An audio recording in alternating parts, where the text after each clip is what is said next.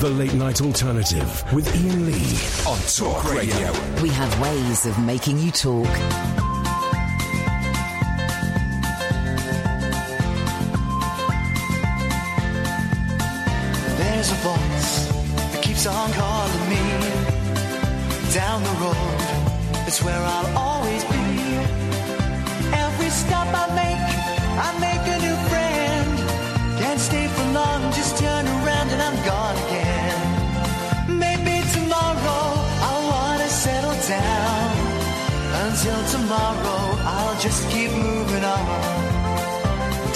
Road that never seems to end. When new adventure lies just around the bend. So if you wanna join me for a while, just grab your hat, come travel light, that's hobo style. Maybe tomorrow I'll wanna settle down. Until tomorrow, the whole world is my home.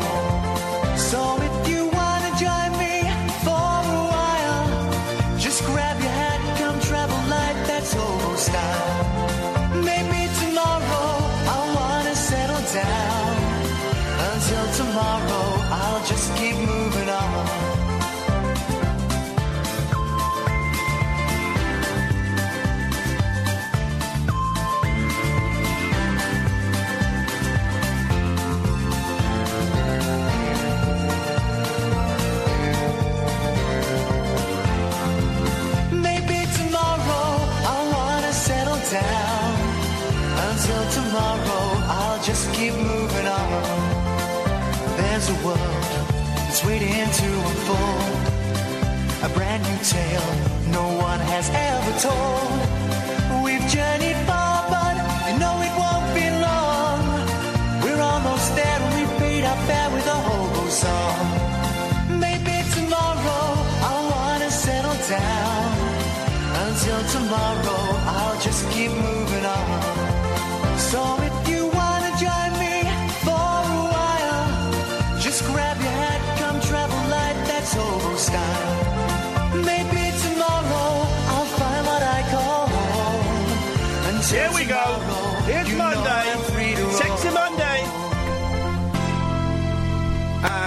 And Jum Choudary, and Jum and Jum Choudary, and Jum Choudary, and Jum and Jum Chowd.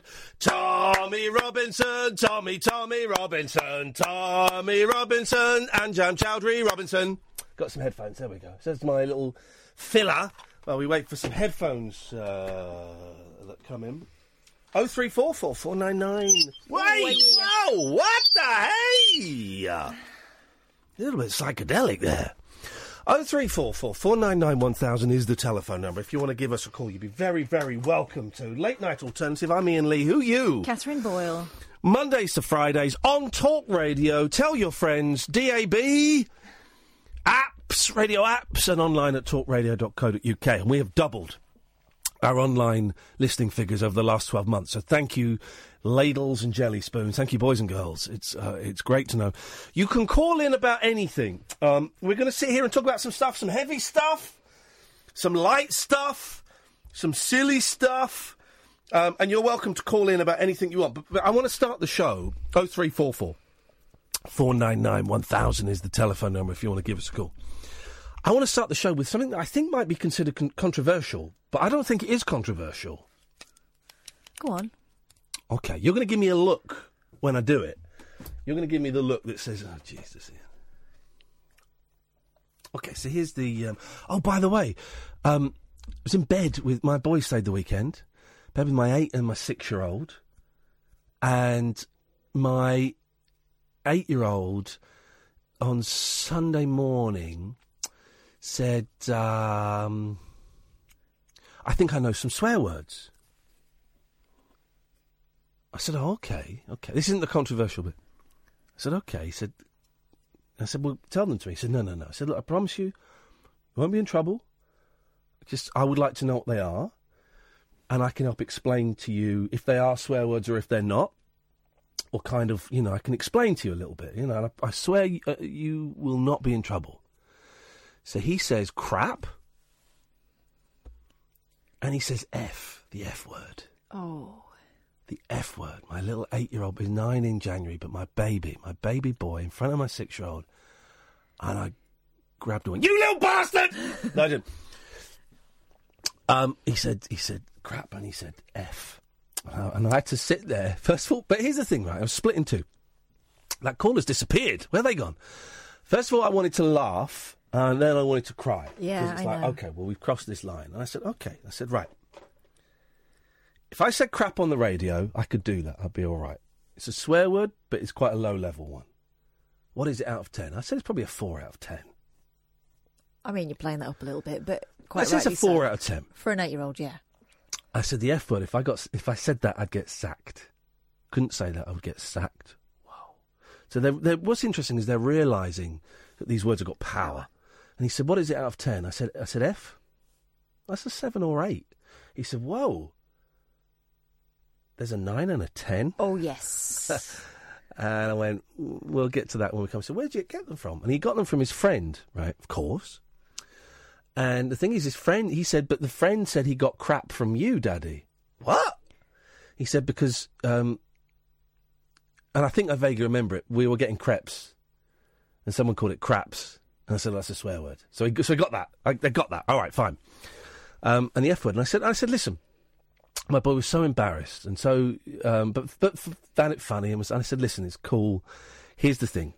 To me, they're just words, okay? And some words uh, seem to have more power than others. I don't quite understand it, and um, I, I don't really want to hear these words coming out of your mouth in conversation." But I'm glad you're telling me, and we can have this conversation. We can chat to each other, but but you certainly must never say these words to your grandmother because that would break her heart.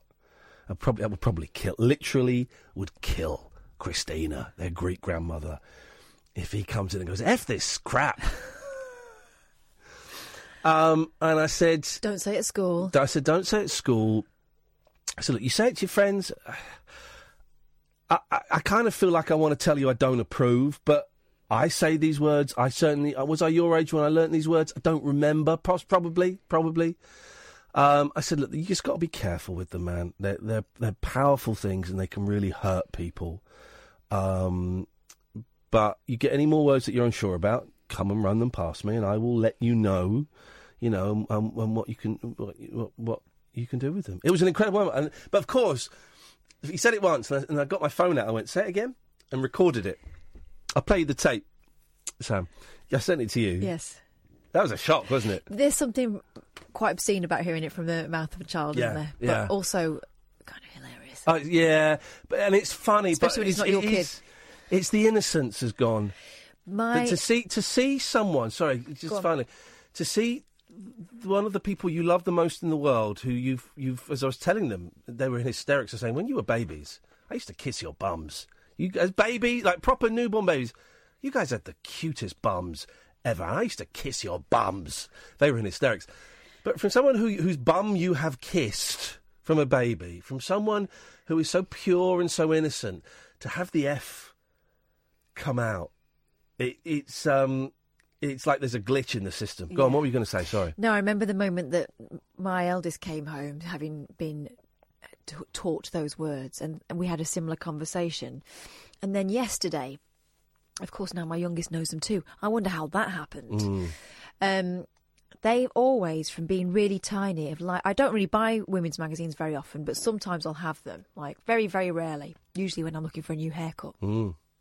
because I'm old fashioned like that. You can obviously I should be looking on Google Images, but anyway, I, I was always a magazines girl. Um, so I'll have them around the house, and they're really old, and I'm not bothered about them anymore. And the girls from being really tiny have really enjoyed going through my magazines and like colouring in the lipstick or giving them glasses. Yeah, yeah. Or That that's been their idea. Colouring in a tooth is that still a thing? Oh, yeah, so much. Great. So That's a great thing to do. just colouring them in. They've got colouring books, but for some reason they Yeah. prefer my magazines, Yep, right? Yep. So they were doing that today, and then there was a little bit of a there was a bit of a a, a, a kerfuffle from the dining room table at one point. I said, "What's going on over there?" And they went, "We found a swear." Uh oh. This is the thing, right? Now they can read the magazines, and now I'm thinking maybe I don't want my eldest, you know, going there anymore. Um, and it was Florence Welch that they'd been colouring in, and they'd done her a lovely uh, black lipstick job. It was fantastic. But underneath there was a quote saying, you know, uh, if this happened, I'd be effed. I said, "Oh," I said. They said it's the worst swear. I said, "Oh dear," and then my youngest said, "But don't worry, I've sorted it out." I looked, and she'd scribbled it out. Okay, well done. So they know it's powerful. Yeah. They read it. I kind of enjoyed finding it, but then they realised it's verboten. I made the mistake. I think it was you or maybe my sister. I was on the phone to going, yeah, well, later on I'm going to teach him the C word. And you could see my eldest kind of prick up. There's a c word. This, this, this mystical C word of which you speak. What does it mean? Gosh. Uh, 0344 499 1000 is the phone number. Let's go to. Uh, no, it's not, but thanks for trying. What a surprise. Can I just say, guys, if you're going to swear, um, if you're going to swear, it what doesn't get broadcast. No one hears it apart from me and Kath and Sam. And uh, Sam, as we know, is an innocent, so he will have to now go and cleanse his ear out. gonna tell his mum. with spittle and a cotton bud. but if you phone up, that guy just phoned up to swear. You, you can think is, you knew instantly he was going to do something, Yeah, didn't you? Travis. Yeah. and- and the voice. I knew instantly he was going to do something. We got a button here. We dumped it, didn't we, Sam? Yeah, we got a button here. So listen, here's the thing: we love the prank calls. We love it, absolutely love it. But don't swear.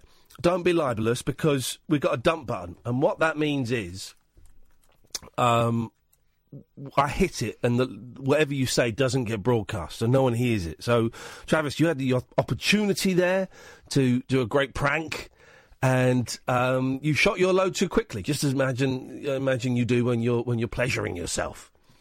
Um, we'll have a quick break, then we'll come back. Oh three four four four nine nine one thousand is the phone number.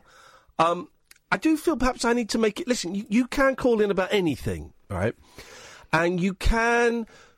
Uh, it, it can be stuff that we're talking about already, or it can be stuff that you you're thinking of that you want to talk about, or it can be, you know, kind of you can follow tangents what we're talking about. So I, maybe I should make it a little bit clearer that you are now very welcome. One of the things you could call in about is phone up and talk about kids swearing. Don't, don't use the swear words, obviously, but you are welcome. Maybe we need to make it a little bit more obvious to people, you know, that they're waiting for the question and we don't do the question. yeah, because after all, we've doubled the audience, so there's loads Yeah. of newbies there that don't know what. The So I'm not going to ask a question about your kids swearing or kids. I'm not going to ask you a question about that. But if you've got something you want to say, well, let me throw a few out there. When did when when did when did your kids start swearing? How did it make you feel as a person? Uh, does it bother you? Uh, you know, those are the kind of things. You got stories like that to tell. Then you can give us a call about that. Oh three four four. 499 1000 is the telephone number. This is the late night alternative with Iain Lee and Katherine Boyle on Talk Radio. Late night conversation worth losing sleep over. The late night alternative with Iain Lee on Talk Radio. We have ways of making you talk. 03444991000 is the phone number. Don't swear, don't be libelous, because we got we operate on a delay. Even my kids get the delay system. My kids understand it.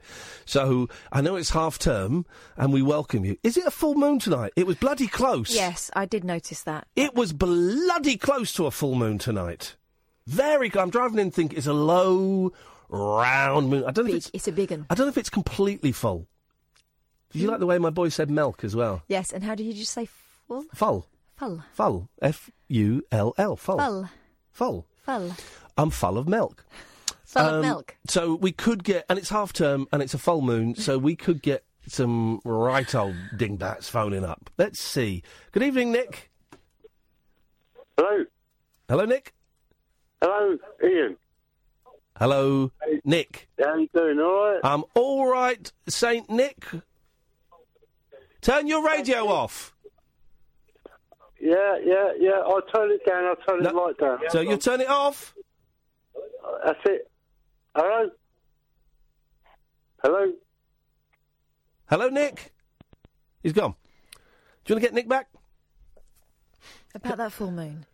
Um, Can I? Oh three four four four nine nine one thousand. So here's the thing. Here's the controversial thing I want to say. I I think I'm the only person saying this. You know, Jamal Khashoggi, yeah.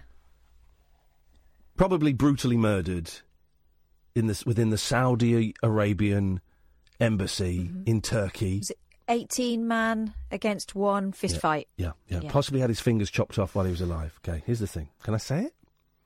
I don't care. Now, I don't care. I don't care. I don't care. I don't care. Uh, uh, you know, it's horrific, right? And I, I don't care. And I'll tell you why. Because I don't know much about Saudi Arabia, okay? But I heard something the other day, and and I kind of googled it tonight, and it turns out that Saudi Arabia is is is spearheading one of the um, most aggressive bombing campaigns that have been around for a long time in the Yemen, right? And uh, This just the first story I pulled up. This is from a Canadian newspaper.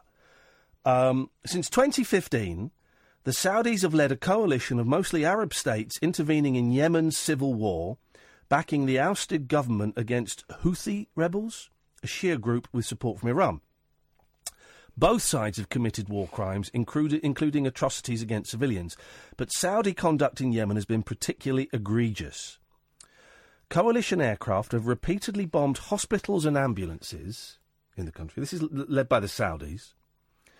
They've also bombed refugee camps.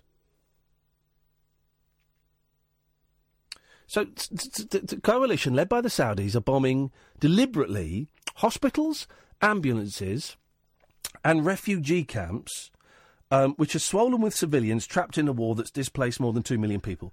All told, now when did this story come out? This came out um, a few days ago. So, all told, more than 16,000 Yemeni civilians have been killed or wounded since March 2015, mostly by coalition airstrikes, according to the UN. That is all without mentioning the millions at risk of famine. It's huge famine, no food. And hundreds of thousands infected with cholera.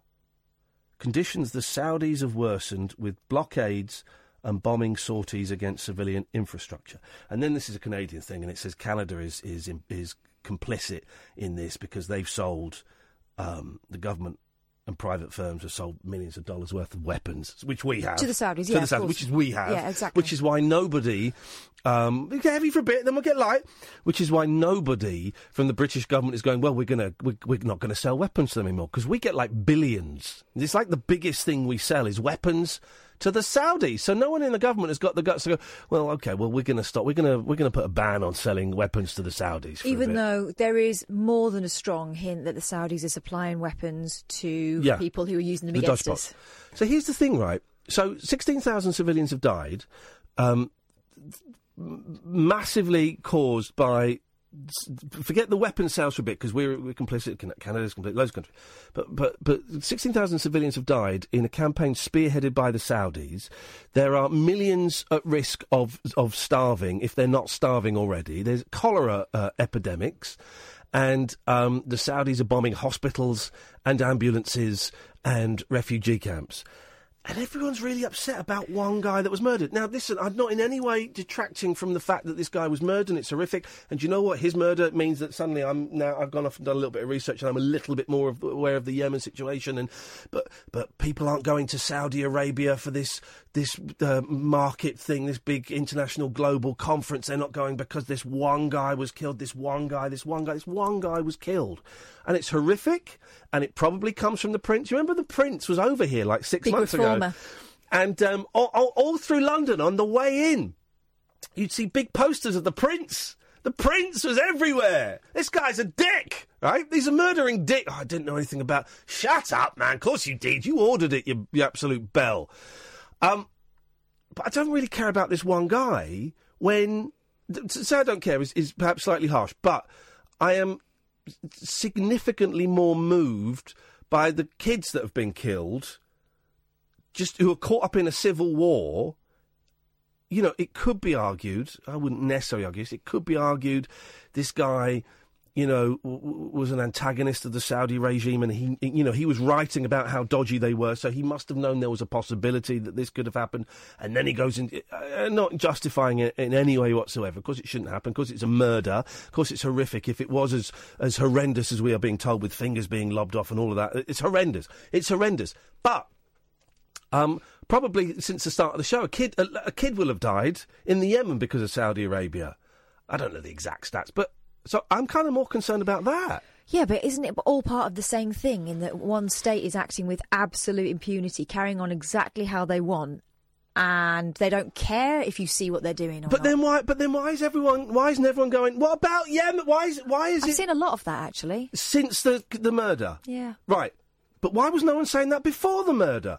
Uh, the only reason I know about it is because of the murder, and I heard someone mention it on a phone in.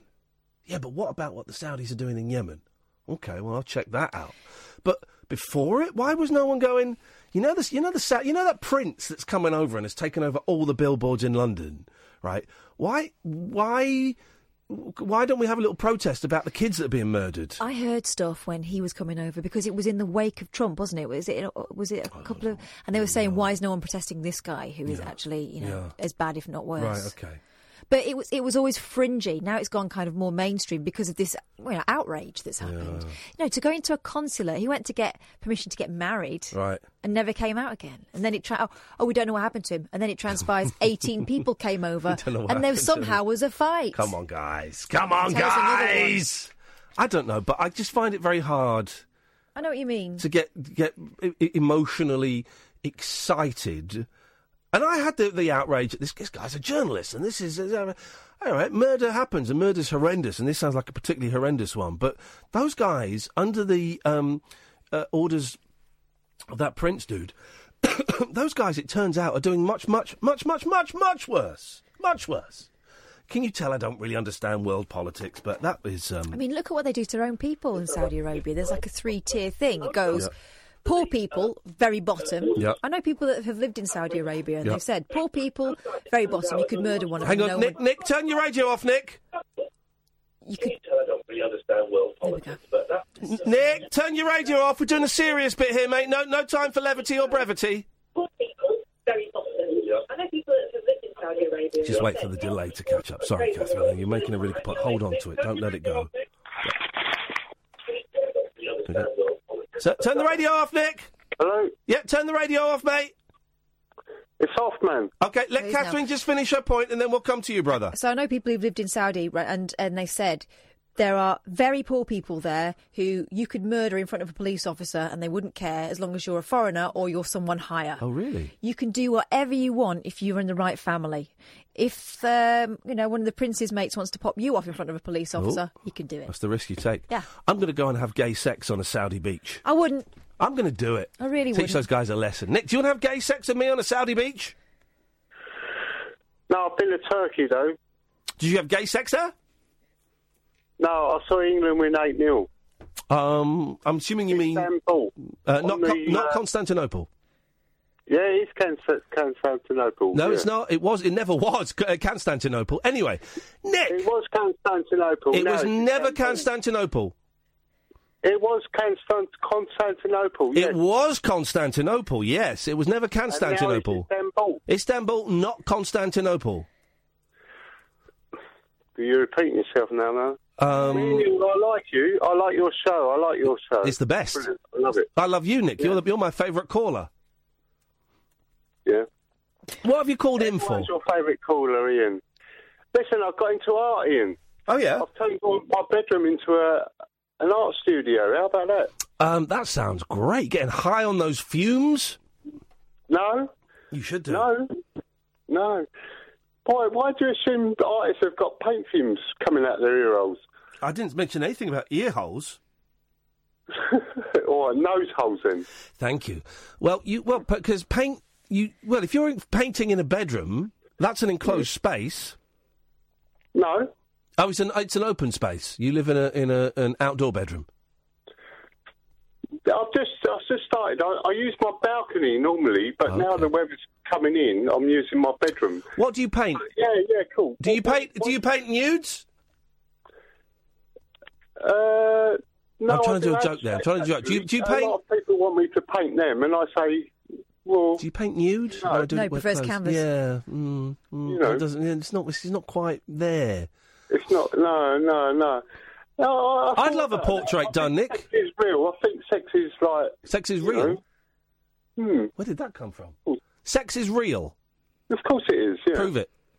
Do it now. Make it happen. No, you're just getting titillating.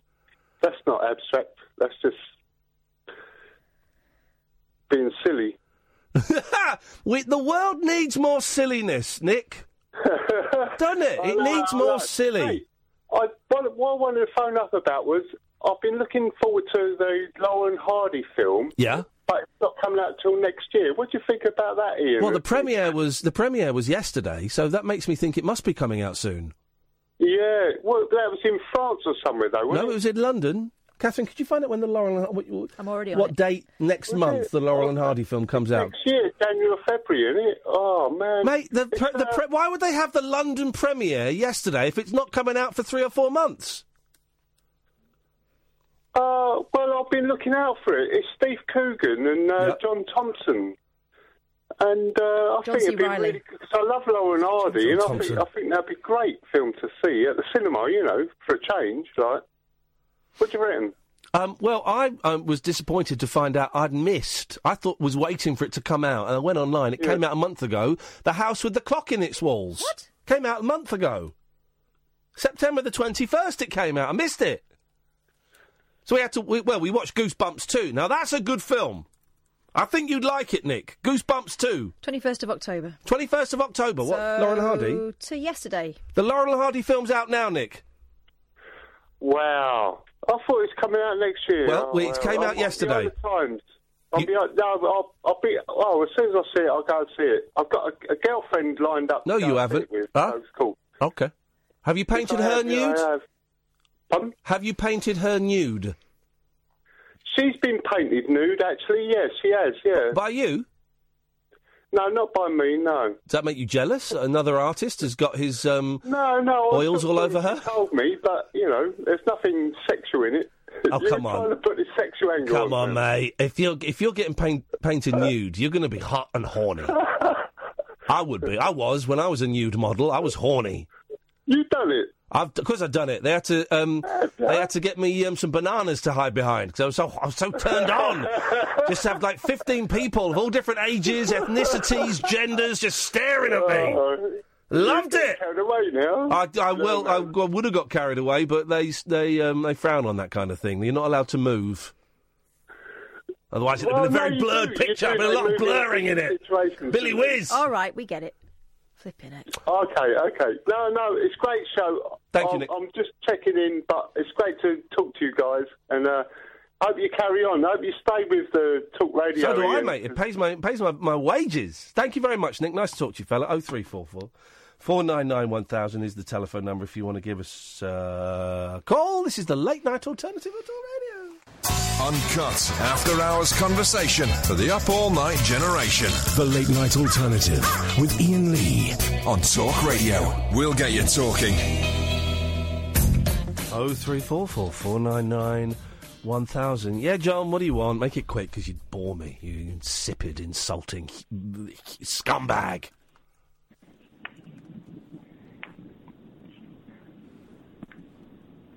Hello, John. Hi. Um, Get to the point, like you every- slime ball. you sound like you have a cold. I hope you get better. Get stuffed. Did, did you have the? Did you hear the story with the lioness that killed the lion? Yep. Turns out that the lioness was inspired by the hashtag Me Too movement. Okay, so this is a story um, that somewhere, I don't know if it was a zoo or a wildlife reserve, I only saw the headline. Yep. A lioness, I think it was a zoo, a lioness killed um, killed a lion, which is unusual. Um, and the staff were alerted because there was a lot of screaming and there was a lot of noises coming on.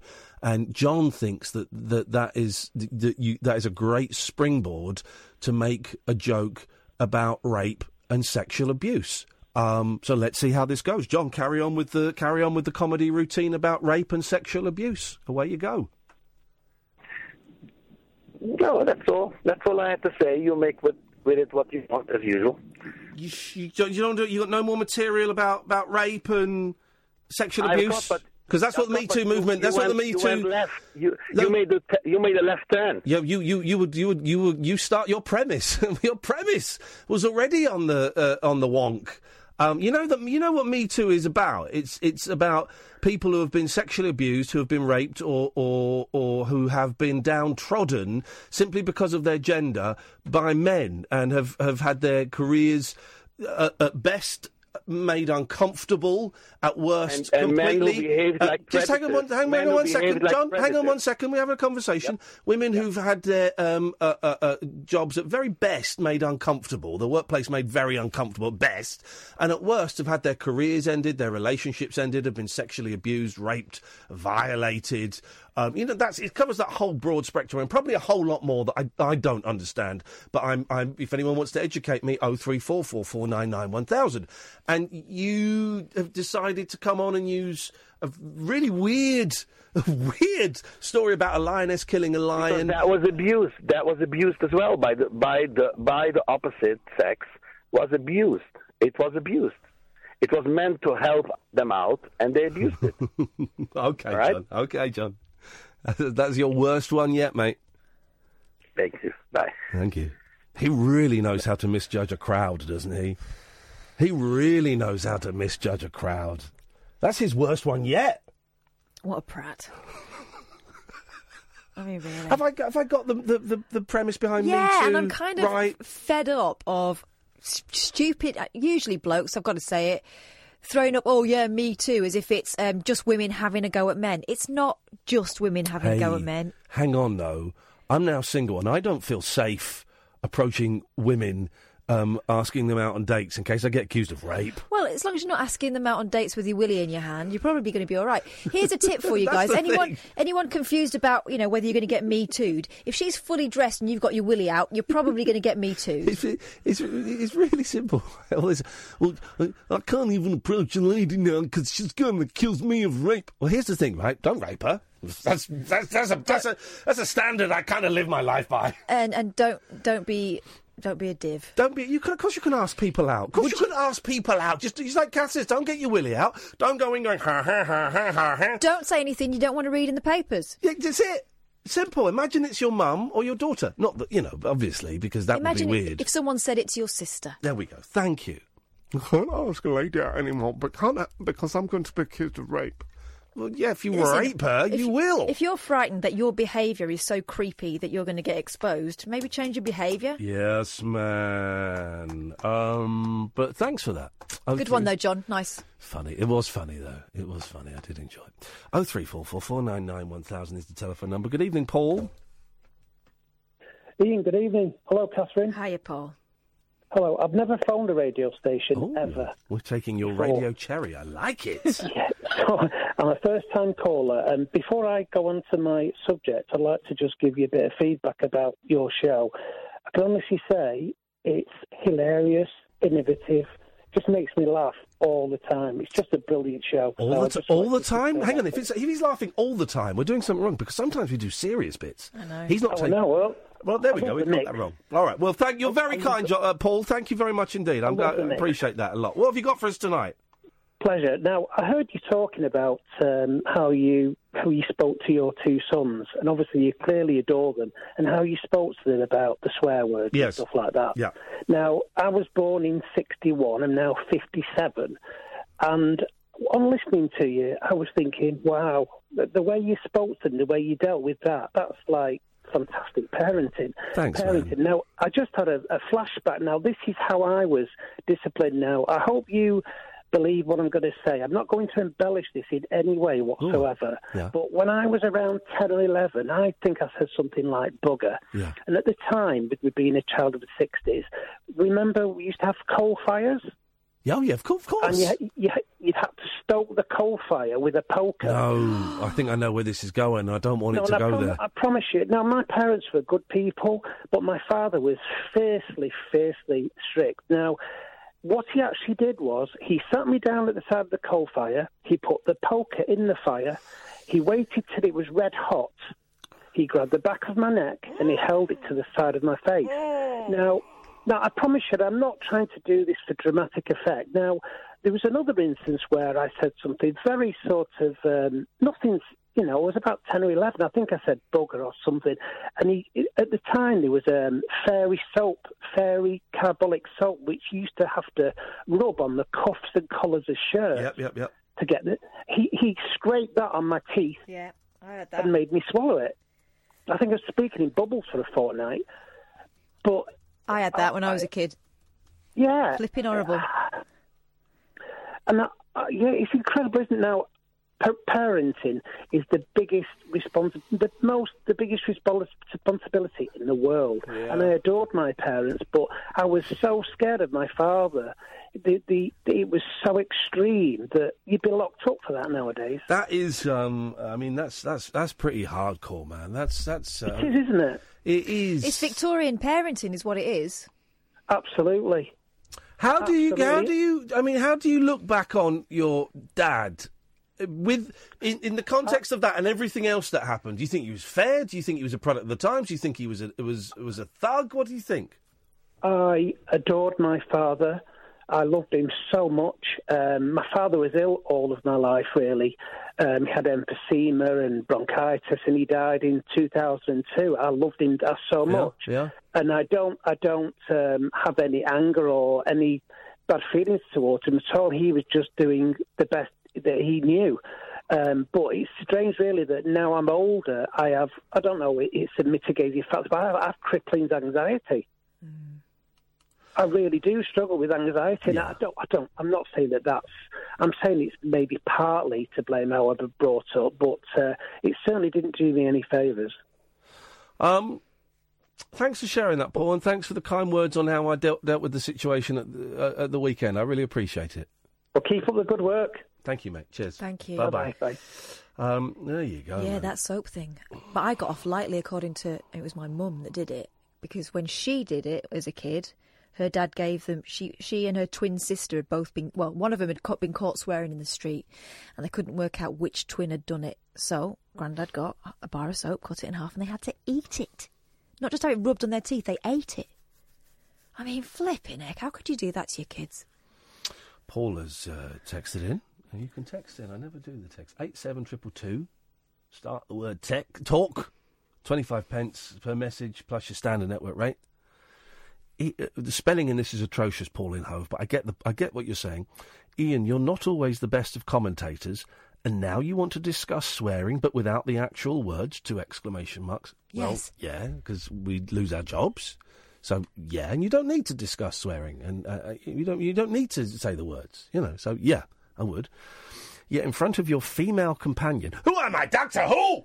Alice is I'm Doctor Who. Am I TARDIS? Am I female companion? Also, if this is about to be swearing in front of someone who's not got a penis, you don't need to worry about that. Yeah, well, it's not swearing. Yet in front of your female companion, you use the euphemism "shoot your load," Yeah. not your best polite moment, eh? Hey, guess what? I've, Pauline I've got two kids. You can say that in front of me. Kath shot. Kath has literally shot her load in front of me. I'm just saying the words. Oh, three, the switchboard's empty for the first time since we started. Uh, so there we go. That's nice. Oh three four four four nine nine. You'll make a little bit less noise, Katherine. We're on I want to get this in the bin. Can I do it now? Yeah, sure, the- go and do it now. You won't. Told you. Oh three four four four nine nine one thousand. This is the late night alternative with uh, Iain Lee and Katherine Boyle on Talk Radio. The wild man of late night radio. The Late Night Alternative with Iain Lee on Talk Radio. We have ways of making you talk. Oh three four four four nine nine one thousand. This Saturday night, Katherine and I will be hosting the first uh, Rabbit Hole Picture Show. There's now thirteen tickets left because we just sold two more. Just sold two more, Yes. after, so, which is great. We gave away a couple of tickets. Thirteen tickets left. They're only eight quid each. You get to see a movie. Me and Kath do a little mini mini rabbit hole at the start. You can talk. You, you can shout out during the movie. Uh, there's a bar there which will be open th- while the, the entire thing is on. And afterwards, we got um, Gary Smart, isn't it? Is his name? Who is showing Fright Night, and he made a brilliant documentary about Fright Night. And he's going to come and we'll do a Q and A, and we'll interview him. And if you've got any questions, any thoughts, if you want to just shout out, say, "I thought that film was was SH1T," you can do that. Um, we're, we're doing another one in November on a Sunday afternoon, and I'm really gutted because the thing I wanted to get was this brilliant uh, BBC documentary. So it was a brilliant documentary series in the early 90s called Teenage Diaries. And uh, a load of teenagers, sort of 15, 16, 14, 15, 16, 17, were given video cameras. At the time, video cameras were a big thing, and they filmed their lives, and they went out as a as a series, and they were great. Someone I was in college with uh, uh, did one when I was doing my A levels again. A, a girl whose name I can't remember, and she had been adopted by two gay men. I got that right? Anyway, she's really nice. And one of them was this guy, Chris Needham, who starts this rock group called Manslaughter. It's so good, so funny. And I'd been and seen Marilyn. I'll come to you in a second. I'd been to the Barbican about 15 years ago when they had an evening of music films, and that was one of the things that they showed. You had to buy a ticket for it, which is important. And that was one of the things they shown. 15 years ago, yeah. And I thought it'd be great to do a double bill of a silly film like Kiss Meets the Phantom of the Park, which I'm still trying to work out who owns the rights to. Uh, and this, because it's like 40 minutes long, so you do that as a B movie, then you have a break, and then you show the, the main feature. So I've been in touch with the BBC licensing department, and it's so complicated. You've got to fill in this form, and then they reply to you, but then you've got to go back to the form, and you can't reply to the email. You've got to go back into the form with your reference and refill the form. It's, so, it's a BBC, Bureaucracy at the BBC would have thought it. So I said, right, I want to license this. And they say, okay, right, fine. We need to know some things. Capacity of the venue. Will you be charging? Will there be paid guests? I said, right, okay. Well, the venue holds sixty-five, and we'll probably be charging seven or eight quid, and we're going to try and get some guests, but we can't guarantee anything. So then they reply, and they always reply about eight o'clock at night. So you know it's like the last thing they've sent, and then they've because you, you can't, can't reply. respond, yeah. And it takes three or four days to get reply, and they've gone, ah, well, unfortunately, because you're charging for this, we can't let you have it. Have a great event. And so I've replied, well, okay, well, I, I I paid to see it 15 years ago at the Barbican, okay, and they would have done it legitimately. Maybe the rules have changed. But okay, supposing we it was now I'm now I'm now I'm on a mission. Now I've got a cob on. I said, okay, so if we didn't charge, could we show it? I bet they come back and say no. No. I bet they come back and say no. So annoying. So anyway, so we're going to do another one in November. It's going to be a Sunday afternoon, and I don't know what we're going to show yet. I want to show. I want to do something musical, but I realise I'm really leaving it late, and it will be great to. Um, in fact, that's what I've got to do tomorrow. Just, it'll be great to be able to announce it on Saturday. So I've just got. To, I, I, I want to show Kiss Meets the Phantom of the Park, which is an incredible, an incredible movie. So to to do to, my to do list, Kiss. And I hope I don't misinterpret that. Let's go. Oh three four four four nine nine one thousand. Good evening, Marilyn. Hello, Iain. Hello, Marilyn. It's a long time since I phoned you, but I've, I've, I'm ringing up to say what a lovely night when the lads was on Oh. on Friday night. Did you enjoy that? I did, and I thought, what lovely boys. They, here's the thing: they weren't actually my children. They were they were actors. Stunt boys. They were stunt boys who were much. Well, that's very kind because I did worry, Marilyn, that Oh, it was a no, little no. bit self-indulgent and people wouldn't have enjoyed it. And um, oh, I loved them. I thought they were lovely. Reminded me of my two when they were little. oh, you don't you don't want them, do you? For a month or so, just. Uh, yeah, yeah. They, t- trust me, I had them for the weekend. Boy, oh boy, that house smells like nobody's business. I, b- I bet. As a di- direct result. Oh well, thank you. They, they what, what was funny, Marilyn, because they've been in a couple of times. Well, they're a bit younger, obviously, and they've been Uh-huh. saying for ages, when can the eldest was saying, when can we come in? When can we come into your work? When, I said, okay, well at half term, we'll see if we can sort something out. So they came in, and obviously we had the brilliant Pete Heat in the magician, and then once Oh, Pete went, Heather, they really enjoyed him, didn't Oh, they? m- it- well, he was great, right? And but then what Uh, happened was was. once once he left, my eldest went, "I'm a bit bored now. Can I go and watch Netflix?" I know. I know. Unbelievable. Unbelievable. But I tell you what was lovely, Marilyn. There was a bit during one of the breaks when Pete kind of took my eldest. My eldest is quite shy, right? And he took Pete took my eldest to one side. And I looked over and I didn't stare, but I was looking out the corner of my eye. And they sort of turned their backs to me. And it's because they were having a secret magic conversation and Pete was explaining to him how he could do his trick a little bit better and was showing him some techniques and they didn't want me to see and I felt I felt a little bit excluded because you're a parent and you do but I, I thought I was a I thought what a lovely thing of Pete to do and B I Oh, was yes, so proud of my boy excellent. I was so proud of my boy Yes, just talking I to a think that- magician The, Oh. Sorry. cough it up chicken it Uh, might be a gold watch Uh-oh. Something there. Get something standing. Get someone standing by. Marilyn may not make it to the end of this call. Marilyn, we need all of the listeners we can get. I forbid you to choke. Uh, I, I, I, I watch. I listen every night uh, to you, but I've uh, been. Um, it's a long time. To, I, I don't know if you remember the last time I phoned. I was telling you to take the boys camping. I do oh, remember. that was you. I do remember that. I do remember that. You. What did you? Because you used to go camping for like a month or something, didn't you? Uh, we did the Pennine Way with them when they were like just a bit older than yours, uh, nine and ten. You're crazy. You're a crazy lady. Uh, I, wa- I was. I wish I could do it now. I bet you do. I bet you I was do. about forty then, and uh, there were. It was great, but um, I'm not in good health at the moment. Oh, mate, is this, it- this year? So Oh, well, don't, they don't listen. They don't stay babies for long, do they? they don't. I mean, now they're uh, well, they're both older than you. Well, they're, they're probably both older than you now. They must be. they must be. They, they've got to be like old men now. Uh, they're uh, they're getting one's forty eight and one's forty six. Aye. And I bet, but I bet Mm-hmm. it, you know, it seems like yesterday that you were wiping their backsides. I know. Getting They- them into they- their shorts. Now I've got six lovely grandchildren of them. Fantastic. And they're, uh, they're all, uh, I've got four boys and two girls. Beautiful. Beautiful. And I bet they make a big fuss of grandma when they come round. They do. Well, uh, three of my grandchildren live in Scotland, and uh, so they, they've just told us if there's a match on this weekend, they're coming down, all of them. They come and stop and. Um, Use you as a nice hotel if there's a bit of football on. Outrageous. Uh, they've been down a lot this year with us being so poorly, and uh, but the other one comes every Saturday, but he works away during the week. He lives about ten mile away, so yeah. but uh, so I spend a lot of time on my own now because my husband died two years ago. Oh, mate, I'm Uh, sorry. Uh, that's my second one. I don't know what I'm doing to them. The the um, the Black Widow strikes again. I know. uh, Oh. My grandson's just uh, said um, he's just getting a job with a Lloyd's Bank, and yeah. he, he says uh, he's doing Scottish widows. I says, what about the bloody English widows?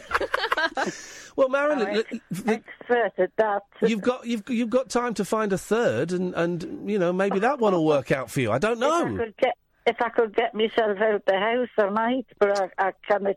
Uh, I think I'm getting a bit agoraphobic. Oh no, really? I've always been a get a, I've got my little car there, and I I always used to just go off all over the place. But uh, I'm having a lot of trouble with my health, different Yeah. problems, and uh, so it's uh, curtailing us. Well, Marilyn, But, uh, listen, don't you? You know, uh, you, you're. I love it when you give us a call. You're welcome to call us up. We- we- You know, we're here Monday to Friday. You can give us a call any time, even if you've got nothing to say. You just want to, you know, hear another voice. You'll be very, very welcome to give us a call any Can time. I just ring you up and moan? Eh? Yes! Yes! So everyone else does, Marilyn. Give somebody else a break. Marilyn, you'd be very welcome to ring us up and moan. We'd love it. We Right, love it. sure. And it's nice to hear you laughing, my dear.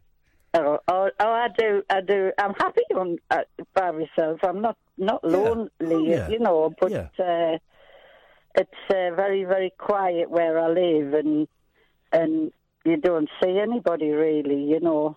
And does that bother you? Because it's quiet where I live now, and I love it. I love it. Uh, it's just that I, I had to get a gardener in the first time last week because me one of my grandsons was keeping it right, but he's gone back to uni, and uh, but I always ha- could do the garden and Yeah. everything, and I'm not. It's frustrating. Yeah. Yeah, of course it is. Of course Now, it is. If I could just do what I, I'd be all right, you know. Yeah. See, when my first husband died, I was only 51, Aye, and I was working. I had my own business and that, and uh, so I had loads going on in my life. Is- and seen loads of people. Is the gardener fit? Does he, when it's hot, does he take his shirt off? What? No, No? not. Uh, is it Lady Chatterley's lovely? That was no, it. That was it. Not you lucky one of them. Yeah, yeah, yeah. No. no, it's not happening, is it? All right. Nah. Well, Marilyn, listen, we've got to go to the news, but it's lovely to talk to you, and you give us a call any time. All right, my But dear? Remember, them lads are a credit to you. Oh, They're lovely. Bless you. That's very, very kind of you to say, Marilyn. I'm sure your boys are too. It sounds like they're great. Thank you very much indeed. What a lovely lady. What a lovely lady. We'll talk a little bit about um, when your body starts giving up on you, which is I didn't want to ask her what was wrong with her. None of my business. If she wants to tell us, she's very welcome to. But um, we'll talk after eleven because we're about to go to the news. But just finish reading that Robin Williams book. Yeah, yeah, yeah, yeah. I mean, the ending of that, the last two or three chapters, had me in bits, absolutely in bits. I didn't know why he'd killed himself. I, I thought it was because there were so many things, and I tweeted it, and a load of people went, "Oh, actually, no, we did know that. That was out there." So I must have missed it. But but all of the reasons I thought he'd killed himself were wrong, and also it was four years ago. Four years ago this month, I think it was October 2014 or maybe November 2014, that he killed himself. I thought it was last year. That's incredible. Four years. Poor old Robin Williams. It's an incredible book. And um, the last, uh, the last, you know, well, the last year really was so sad for him. Anyway, we'll talk about that a little bit. We've got loads more to talk about. Tiggywinkles, uh, Goosebumps two. Um, oh, and then some silly website has got some psych hacks to help you get through life. Don't know what that means. Oh three four four four nine nine one thousand. This is Talk Radio. The late night alternative with Iain Lee on Talk Radio. We have ways of making you talk. Well, I'm not the kind to kiss and tell, but I've been seen with fire up. I've never been with anything less than a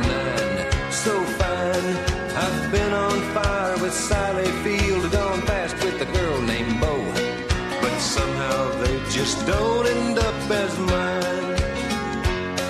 It's a death-defying life I lead. I take my chances.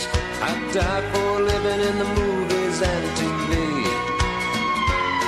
But the hardest thing I ever do is watch my leading ladies kiss some other guy while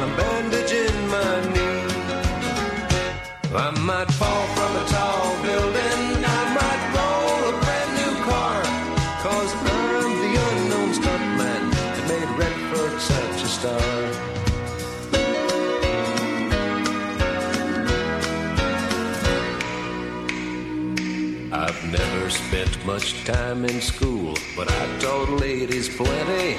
It's true, I hire my body out for pay. Hey, hey, I've gotten burned over Cheryl Tiegs, blown up for Raquel Welch. But when I wind up in the hay, it's only hay. Hey, hey, I might jump an open drawbridge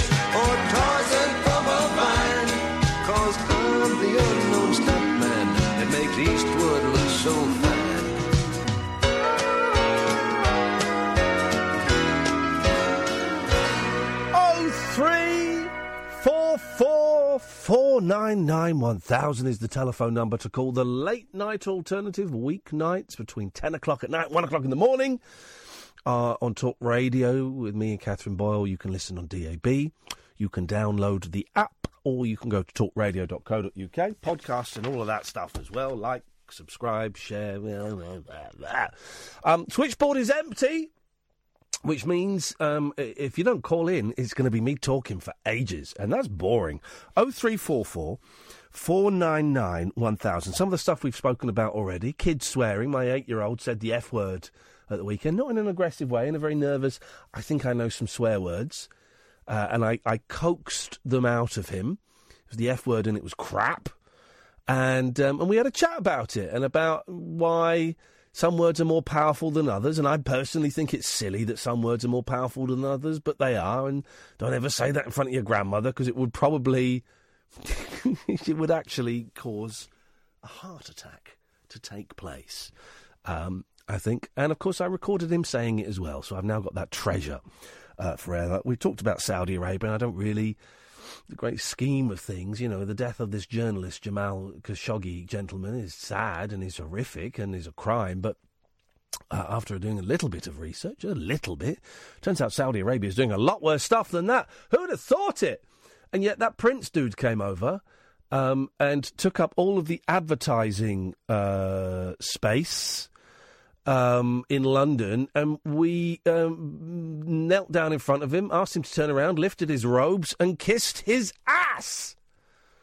And he's a dodge pot, and, but we'll always kiss his ass because they spend billions and billions of dollars on weapons. Who'd have thought it, guys?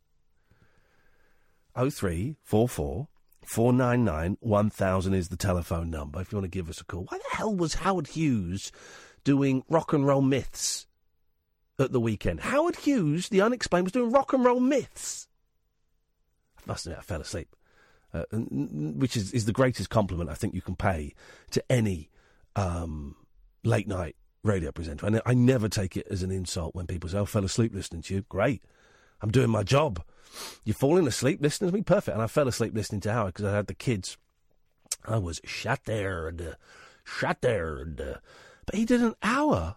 Coming up in an hour, we've got somebody in to talk about the greatest rock and roll myths of all time. Howard Hughes. Rock and roll myths. What? Very confused. If I didn't hear it, so maybe it was brilliant. If you heard it, I because I do love Howard Hughes. I don't think this is a, a Matthew Wright knocking, a bloke I cannot stomach. But um, uh, by the way, if you want to read all about Matthew Wright's forthcoming baby, get the Daily Star. He's a two-page spread. He's selling his kid before it's even born. Um, um, but yeah, if if any, maybe you did listen to the Howard Hughes rock and roll. Can I just have a sip of water? I've got very dry throat. Sorry, hang on. Thank you. If you've um, got, uh, if you heard Howard Hughes on Sunday, oh three four four. 499 1000 is the telephone number if you want to give us a call. Plenty to talk about in this hour. Let's go to Jasmin first. Good evening, Jasmin. Good evening, Iain. Hi, Katherine. Hey, Oh, Jasmin, your English has improved in the few months since we last spoke. Um, yes, I had to um, listen. I'm in big trouble here in Switzerland um, because I actually became famous. And it's actually got worse in the last few seconds. You you became famous. Yes. Um, do you remember about my project about me wandering around and healing people's eye diseases? You were eating people's eye diseases. I'm curing them. Hang on a minute. So you were doing a project, right? And it was it was you were Yeah. going around. What were you doing with people's eye diseases? Um, I'm actually inventing a special training for the eye muscles, Yeah. um, but more for the brain. Yeah. For people who have hyperopia and have myopia. Wow. And now I've specialized in curing hyperopia. Who is in? I'm in hyperopia. No, she specialised in Oh, it. but so but someone had. I got confused. Someone had europia. Hyperopia, that is But what was the Uh, other one? You said something about europia. Oh. myopia. That yeah, is, europia. so what what is it? What? Tell me about this opia of yours. What is it? Um, I have myopia and Yeah, yeah, that europia, yeah. I have trouble. What is um, that means europia? that trouble to um to say that is uh, short sightedness. So so so europia is short sightedness. What's myopia? Myopia. Eu- Europia, yeah, Europia, exactly. Uh huh. So Europia Um, is no, short. the disease is myopia. Yeah, yeah, Europia, yeah, that's short sightedness. But others have different opias. Uh, no, it's called myopia. I know that's what we're talking about for the moment. Um, Europia, but try to just just focus off you a little bit and on others, so we know what Europia is. Mhm. What what what other what other opiates do people have? So Euro, we know what Europia is, yes? Um, no, I don't think you got it right. Well, you, t- t- tell me Um, again about your is- tell me again about Europia. Um, there's a disease that's called myopia. Yeah, yours, yes. Um, and not myopia. Um, but I think Not my I haven't got I haven't got an opia. So don't don't turn this on me. I want to know about I want to know about y- Jasmin. I want to know about your opia. You have this as well, myopia. I haven't got it. No, Um, no, complex you've got it. disorder. You've got you've got it. So yeah, tell me about your opia. Um, yeah, listen, I've been curing people who have hyperopia, and they were quite thankful. And so is your Um, because, opia? you know- And we'll talk about the others in a minute. I can get two hours out of this. You talk about the others in a minute. Is your opia cured? Not yet, Well, I- I'm still working on it. Well, I pray. I pray for you. I pray for you. Tell me I about the others. Tell me about the others opias. So I've already cured two people, Yep. and they've thrown away their glasses, and then they told other people, and so I became famous. But Hang on. So you you you encourage people to throw away their glasses. You're like um, you're like Jon Gaunt, but with results. This is incredible. Can you cure? uh, I don't. I don't know if I've. Kath, have you got an opia? I have, yeah. Can you cure Kath's opia? Maybe, yes. Maybe. Go on then. Do it now. Should I take my contact lenses out and flush them? No, don't flush them. They go into the water system. Put them in the bin. But that means fish can see really, really well, and then but then they can escape from sharks, and so sharks so that it totally messes up the whole food chain. That's why there's a shortage of cod. Anyway, I think I think Jasmin is just starting to realise this is the most nonsensical call we've had this hour. Um, okay, so but then you said you were famous, but now you're not famous. No, the thing is that I became more and more famous because a lot of people want to be cured by me and by my invented exercises. And it's a bit of a problem because I did never want it to be about me. I wanted to be, you know, about the purpose of healing people. Healing people, yes. You're a little bit like Christ. Give us one of the exercises. I'm googling Jasmin and Opia, but I'm not getting anything. Give your opia isn't listed, Jasmin. Give us one of the exercises that we can do now to for anybody who's got myopia or your opia. Um, Or their Opia. and yes, someone has Their own someone has opias. said he thinks I'm Jesus. Who thinks you're Jesus? And also You, someone gave you some cheeses. The father was Jesus. They thought you were information cheeses. They thought you were Jesus. God, their, their opias They must really have been can't awful. see at all. So why don't you? Okay then. Um, why don't you give us an exercise to do now? Um, okay, I have one exercise that is has help for hyperopia, and it is called a pen exercise. A pen exercise. Okay. Do you have a pen? Um, yeah, I have a pen. Yes, I do. You got a pen, Katherine? You normally do because you're a spod. You're a spoddy bumlick that enjoys writing. There we go. Like a square from the 1800s. Um, Come on, like Charlotte Bronte. All right, mate. Yes. Uh, yes, we have, we have pens. Do we have to hold them under our breasts? Because I think I can now. Uh. Oh. Er, indeed. Oh, To err is to know human. one of you are. Give us the bloody exercise, Jasmin! Uh, yes, I'm actually doing it. So you take Oh. the pen. You're doing it, but we don't know what it in is. front of your eye. And make it go bendy. Yeah? Put it backwards and forwards. Are we supposed to You look know, at so the eyes can focus on different. Um, do you know what I mean? on different distances, yeah. Can we stop yet? Try it out, please. I, I can feel myopia getting better. Nah. No, no. So No, what, is, what is it? What is this doing apart from um, b- b- potentially losing our jobs and making us look like idiots? Um, no, in fact, you have to cover one of your eyes. It makes you look Now she even tells more me. funny. Now she tells me. She tells now you, you didn't say we had to cover an eye. Yeah, you actually have to. Okay. Well, Jasmin, thank you so much for your call. It's it's nice talking to a, a, a medical wonder such as yourself. Europia. Europia. Yes. Do you think they actually thought she was Jesus, or they just went Jesus? Three four four four nine nine one thousand. This is Talk Radio. Across the UK, online and on DAB. The Late Night Alternative with Iain Lee on Talk Radio. Oh three four four four nine nine one thousand. That's how the show rocks. People want to phone up and say they're Jesus. We'll, we'll take Ken will phone up and, and shoot you down in flames, holy flames. But yeah, you want to phone up and, and that's fine. Good evening, Drewsy. Hi, Iain. All right, mate. Yeah, I'm all right. Yeah, not so bad. What do you Didn't think ask. about this new law that's coming out um, about the cooking and driving law? I don't know if you've heard about I it. missed this one. I've not really been following Yeah. the news this weekend. Away you go. Uh, drivers caught cooking whilst driving are to face tough penalties. The government says under new What if you're? Hang on a minute. What if you're cooking at home but you still hold a valid driving license? Yeah, it's cooking and driving. So and in it- the in the says- car. Yeah, it says it's coming out next year, Yep. and the drivers will receive six points and face a hundred and twenty pound fine. Okay, so it's not. It's not. Okay, well that's that's affordable. You got a clean license. You got a few quid in the bank. It might be worth doing a little barbecue on your lap. No, the police gave me this.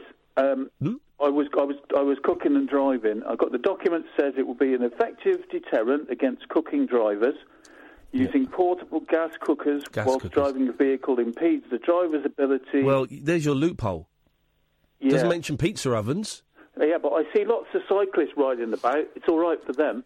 I see lots of them cooking roast dims on the handle. Well, no, no, no, no, no, no, no, no. I'm not turning this into one of those um, drivers versus cyclists things. Yes, I've seen, like you say, I've seen I've seen cyclists cooking roast dinners. I've seen cyclists basting. I saw I saw one um, cyclist tossing uh, pancakes while he yeah, was riding. you didn't have But- to buy a gravy no, but but eBay. no, but listen, no, stop it, Drusy, because I've seen just as many, if not more, Right. drivers doing doing exactly the same thing in cars. Yeah, but you haven't been to Rust. I mean, the I haven't been to Rust. The policeman said, "What are you doing?" I said, "I'm doing spaghetti bolognese." Um, I said, "What does it look like?" Um, pasta, tin tomato, onions, and mince. And he said, "Well, to me, it looks like you're either cooking spaghetti bolognese Okay. or pasta, tin tomato, and mince." Yep, yep. Okay. So I said, But, "Well, but this was before it became illegal, so you should have just told him to jog on. I told him I was cooking a bit of both as it happens because I wanted to Okay. provide a bit of, you know, um, sort of light entertainment to it. But anyway, Yeah, that's always always try and make the copper that pulls you over laugh. That's what I've found. Well, it never worked. Yeah, but it- th- those guys have seen things that we can't even we can't even have in our worst nightmares. I, I think it's an abuse of powers, mate. Okay, well, thank you very much indeed, Drew. C three four four four nine nine one thousand. Jasmin's a bit upset um, on Twitter. I don't think you got this right, Iain Lee. I'm curing people from short sightening. It's a real problem. They're thankful. He got this wrong. He's not taking the problem as serious as it is. Apologies, we, but thing is, Jasmin, if you're going to phone up and just talk specifically about your opia for a long, long time, when apparently lots of other people have opias, I think that's, I think that's a little bit selfish. Um, let, I'm surprised at her really because I thought she was a lot more community minded. well, you would think that she could see the bigger picture. Let's go to Sloop John B. Good evening, Sloop John B. Am I live on air? Unfortunately, you are. Hey, hey, we're the monkeys. Uh, By the way, can I just sorry. say, right, this might not happen, right, but this Thursday, I have the great thrill of recording a very, very silly game show for Channel 5, right? Okay. Hope, but, and I was thinking, "Ah, just, I you know, I, I'll do it for the money. Then it turns out the money is excellent. Okay. And then it Cha-ching. turns out, ka-ching. And these are some of the people I'm on with, right? Yeah. Hosted by Liza Tarbuck. Excellent. Team captains, um, Susan Col- uh, Coleman, Coleman? Calman. Coleman, and Danny Baker. Brilliant. Okay. Richard Coles, the Reverend Richard Coles I is like going to be him. on there. And at that point, I stopped listening to the names. I thought, this is it. I'm in. It's proper.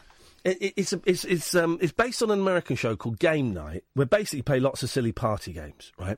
Now here's the thing. Here's the thing, and I don't know if this is going to happen, right? but I've been rehearsing. I had to do a pre-show interview today where they wanted, you know, the kind of thing you get asked. Have you got any celebrity stories? No.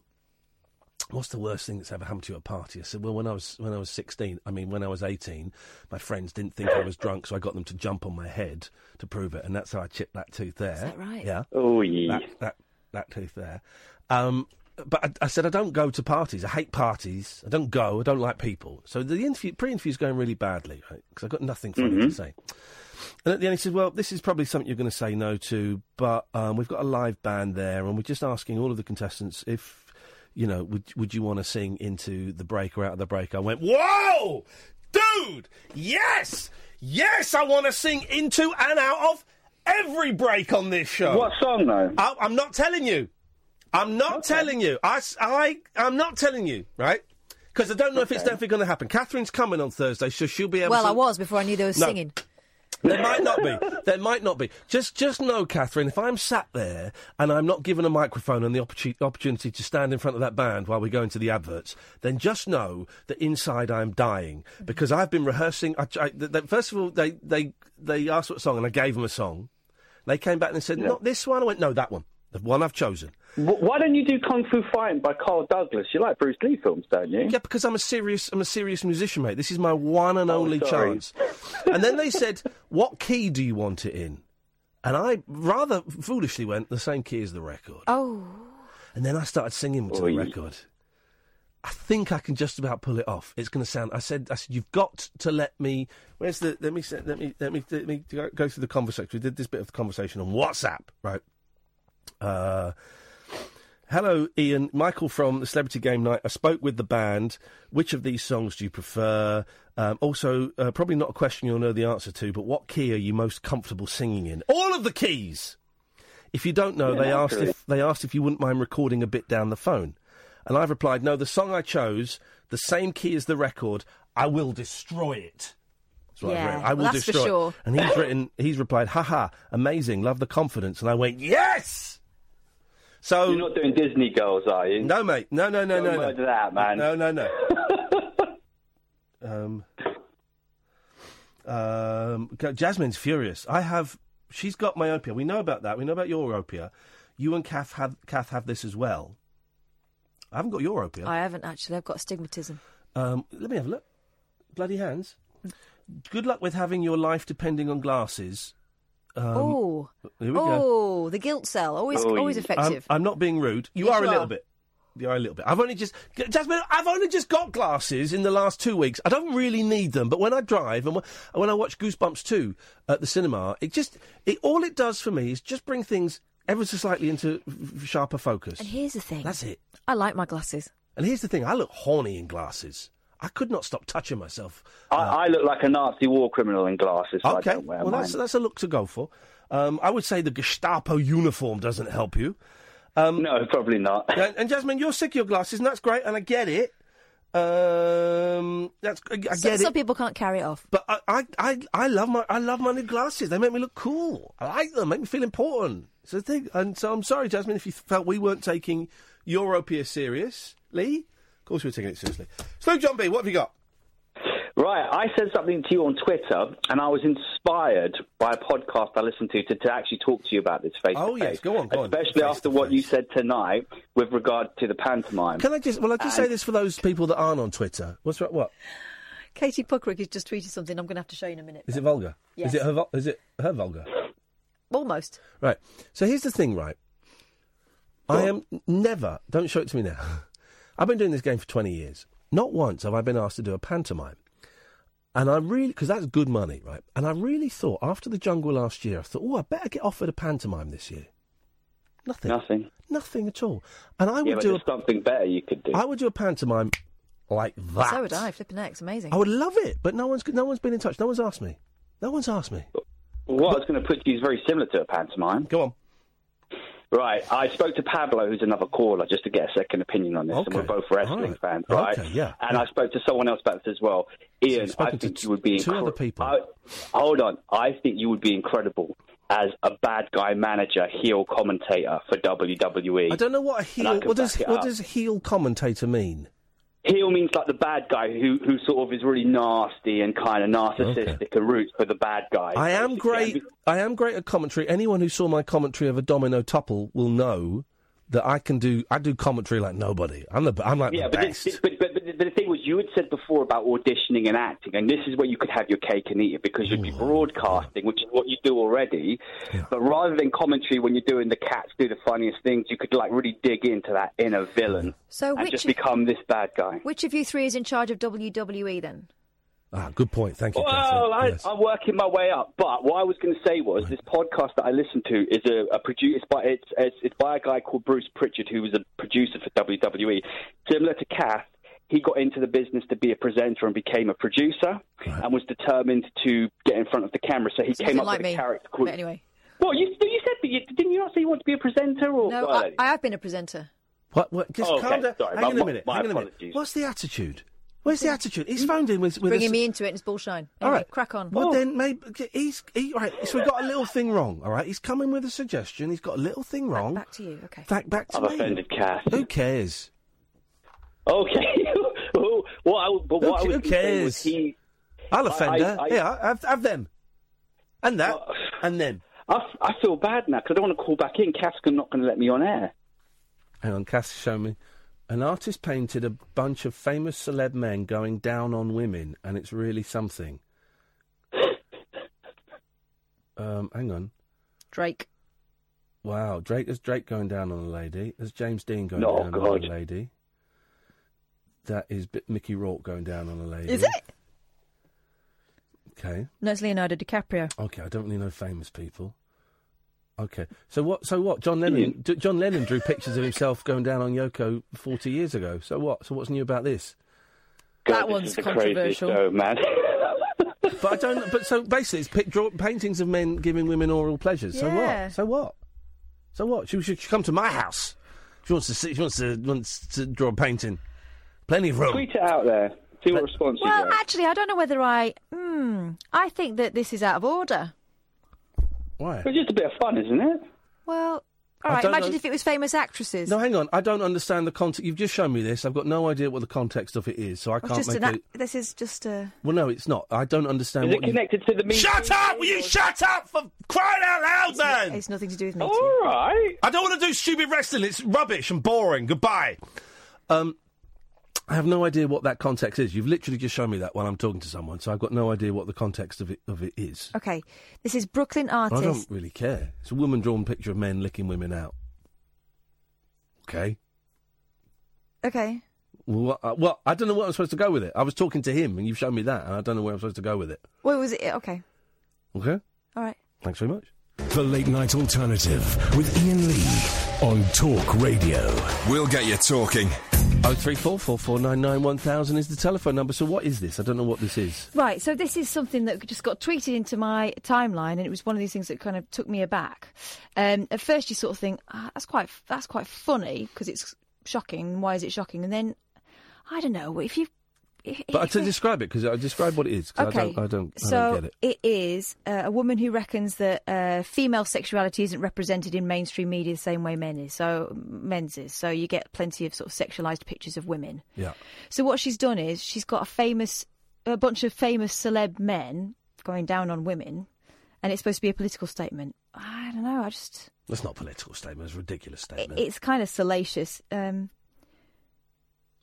which reflect well the way we interact in real world. I wanted to explore fantasy from women's point of view. Uh, okay. they're just kind of hokey portraits of famous men and you know and women's legs. I don't know, and I just think if that was a bloke artist doing it with women, that'd be out of order. This is out of order, isn't it? Is I it? I don't know. I don't know. I don't know. Because these men have obviously got nothing to do with it, and it's their image. I know. Let's get let's get photos of the men doing it. John Lennon was drawing pictures of himself doing that years ago. That was his choice, wasn't it? Yeah, I guess. I don't know. I don't. It doesn't. I don't know. Oh three four four four nine nine one thousand. John, sorry, but I don't. I got we got distracted there. Um, I don't like wrestling though, so I don't understand why. Unless it, it's paying the big bucks, then I'm in. If it's paying the big bucks, I'll do anything for cash. But you, but you've got. I don't think you have any power in the wrestling. Um, in the wrestling world, I wish I'd gotten into wrestling in the eighties. Looking back on it, I think I would have dug it in the eighties with um, um, the Hulk Hogan, uh, the Hoochie Cooch Man, um, Daddy Longlegs, um, uh, Fingers Fingers Malone. I think there was one. Um, Stamp on Your Head was another one. Big Butt. Um, The Undertaker was he one? there was one called the Ass Man. No, there was. Swear to God, you, and the Ass Shut Man. up. No, I swear to God, there was one called the Ass Man, and um, the Ass Man had his own theme tune that went. Um, this is absolutely. This is absolutely true. This was his theme tune. Billy Gunn was his name, right? And this was his theme tune. I'm a nice man. No. Yes, I swear to God. That did you know this guy? Sam Sam's nodding. Sam knows the Ass Man. I'm a nice man. Yeah, I'm an nice man.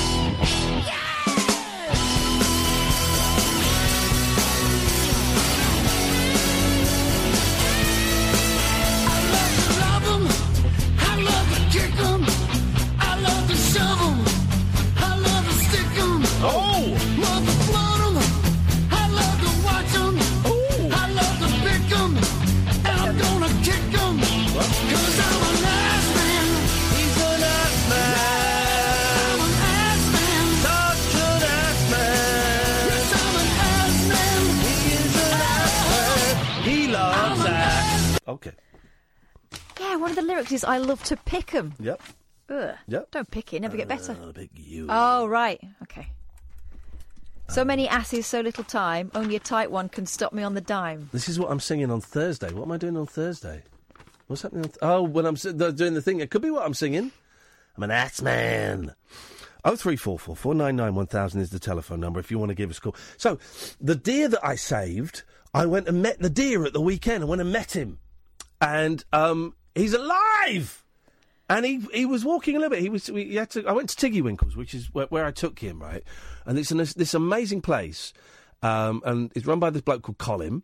And his dad set it up years and years ago, and now he runs it. He's good friends with Tony Hadley. He kept telling me, and I kept saying, "Who's this Tony? I don't know. Sorry, old man, I don't know who this Tony Hadley is you're talking about. Oh, he's a singer from the olden days. No, I don't know him." And um, took me and the boys. We had an hour and a half in Tiggywinkles, and there's a little bit where you can walk around, like if you're a punter, and you go and see that they, they release all the animals into the wild, but then there are some that they can't release. They've got a lot of brain damaged foxes.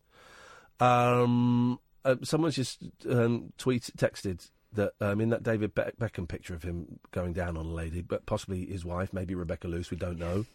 He looks like he's just remembered he left the iron on. Have a It li- does. It looks like have a little look.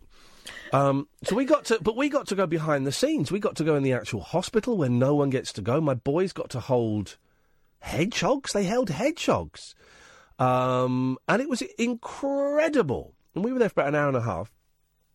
And um, it was through, everyone should go and visit Tiggywinkles. Everyone should go to their website and should donate a pound if you want to donate a pound or ten pounds or whatever because they do amazing things. They never put an animal down, and they have get this man. When we were there, they had eleven hundred animals in their care. Eleven hundred animals, mainly hedgehogs. There's hedgehogs. People fed up with hedgehogs. Loads of pigeons. Who looks after pigeons? They look after pigeons and squirrels. Um, it was incredible. And then as we're leaving, I said, "This is this is great, man. How, what what can I do to help you?" And the long and short of it is, I'm the vice president of Tiggywinkles now. All I had to do was pay them five thousand pounds. No, I didn't pay them anything. I'm the vi- I'm a vice president of Tiggywinkles. I don't quite know what that means. And that means if Miss Tiggerwinkle dies, you take over. I become the queen for a day. So I'm I'm the vice president of Tiggy Winkle. So I've now got responsibility and authority. Oh yeah, and so we went and saw the deer, and they, there's like these little sort of motel section outside, but they're like tiny little stables. You've got to be quiet because the deer in there are resting, and also you can't talk too much because they'll become tame. They hear oh, your voice. right. So we opened the door, and there was my deer, sort of just sat there, looked up, it went, "It's you again." I went, "Oh, it's you again," and it got up and it ran around for a bit, and then it sat back down, and I was like, "I'm thrilled." My boys had a big grin on their face, and it turns out, oh three four four four nine nine one thousand. By the way, it turns out that uh, it had dislocated a leg, and that the the the vet couldn't get it, couldn't snap it back into place, so they had to do a little operation. They opened it up and they had to smooth down some of the bone. They had to smooth down some of the bone. So what do they reckon it was hit by a car or something? They, they don't know. They don't know because um, I guess maybe it must. But there was no blood. There was no. There was nothing like that. It, it probably was hit by a car because it was in the middle of a road. Um, and he said, "There's a monk jack deer," and I always thought it was monk jack, but it's munt jack. And he said, um, "You picked it up, didn't you? And put it in the car." Went, yeah. He said, "That was a brave thing to do. You know those things are vicious." They've got really long teeth. I went, Munt, what, deers? He said, no, not all deers. Muntjacks are violent little thugs. And you're lucky you got all of your fingers. I'm, I'm friends with this guy, this little deer. Um, anyway, it's alive and it's well. And uh, we're going to get Colin. I said to Colin, you've got to come on the radio at some point. The guy that runs it's fascinating story about how his dad gave up his business to look at. He found like a hedgehog or something and brought it home. Went, oh, I don't know what to do with this. And uh, oh, that was it. He found a hedgehog or a deer, hedgehog, I think, and it was injured. And he took it to the RSPCA, and they said, "Okay, no, we'll take him and we'll put him down." And he went, "What? What are you doing that for?" Said, "Well, we, we've got nowhere to look after it." So he said, "No, well, no, I'll take it home and look after it."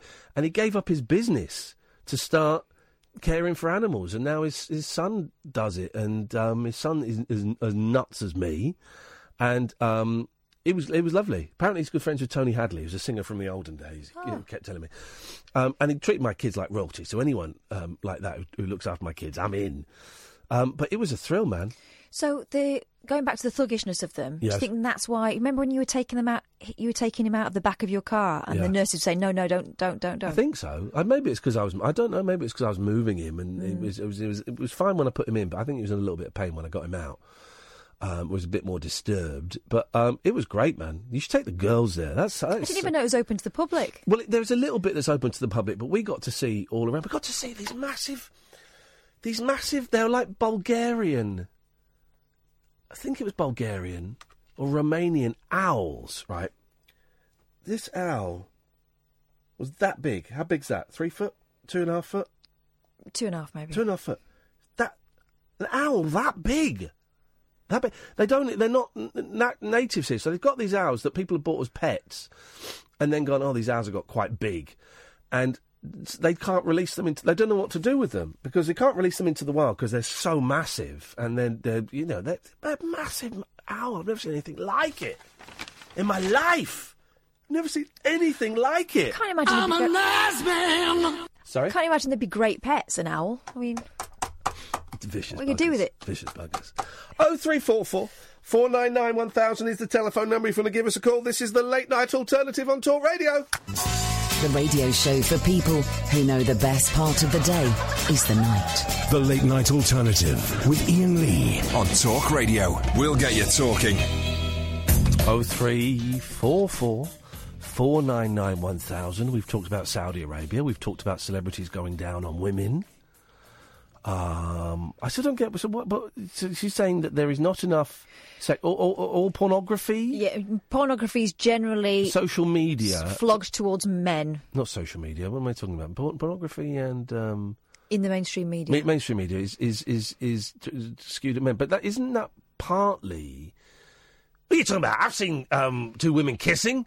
Seen two women going down on each other. I got loads of videos like that on my phone. Yeah, but m- not so many men. Is but are, is this a myth then? This is the thing I always thought that men are more visually stimulated and women are more aurally. I don't know. Orally is how it's pronounced, but if I say orally, you're going to think I'm talking about that, and I mean aurally stimulated. So women like men like watching people at it, and women like men going or people going. Oh, I'm gonna stick my thing inside your thing. I'm gonna, I'm gonna lick you so much, you naughty little girl, and I'm gonna really Oh God. sort you. I'm gonna sort you out and spank that that Sort ass. you out? I'm gonna spank your ass, spank that big, big fat old ass of yours, baby. Gonna love it. You're gonna have sweat dripping down. All Is, right. is it sweat? May not be sweat. Something's gonna be dripping down. Oh God. Your big ass. Right. No. So women, women, do women I like? think that might be a myth put about by men who don't like to think of women enjoying. Would women like this? Visuals? I'm a nice man. Here's the thing, though. That's incorrect because men would love, would love to to sit at home and women to go. There's nothing on the telly. Should we put por- should we put Pornhub on? Let's get Pornhub on and let's just go. Let's just watch porno. Okay. Yeah, but then the problem is finding one that kind of suits everyone, and everyone's everyone. Well- porn is a kind of solo pursuit, isn't it? Not when I was 18, 19 years old. what would we? you- This is this is a thing you don't know about. When we we're 18, 19 years old, you watch porn with your friends. Yeah, I've done that. and then you go,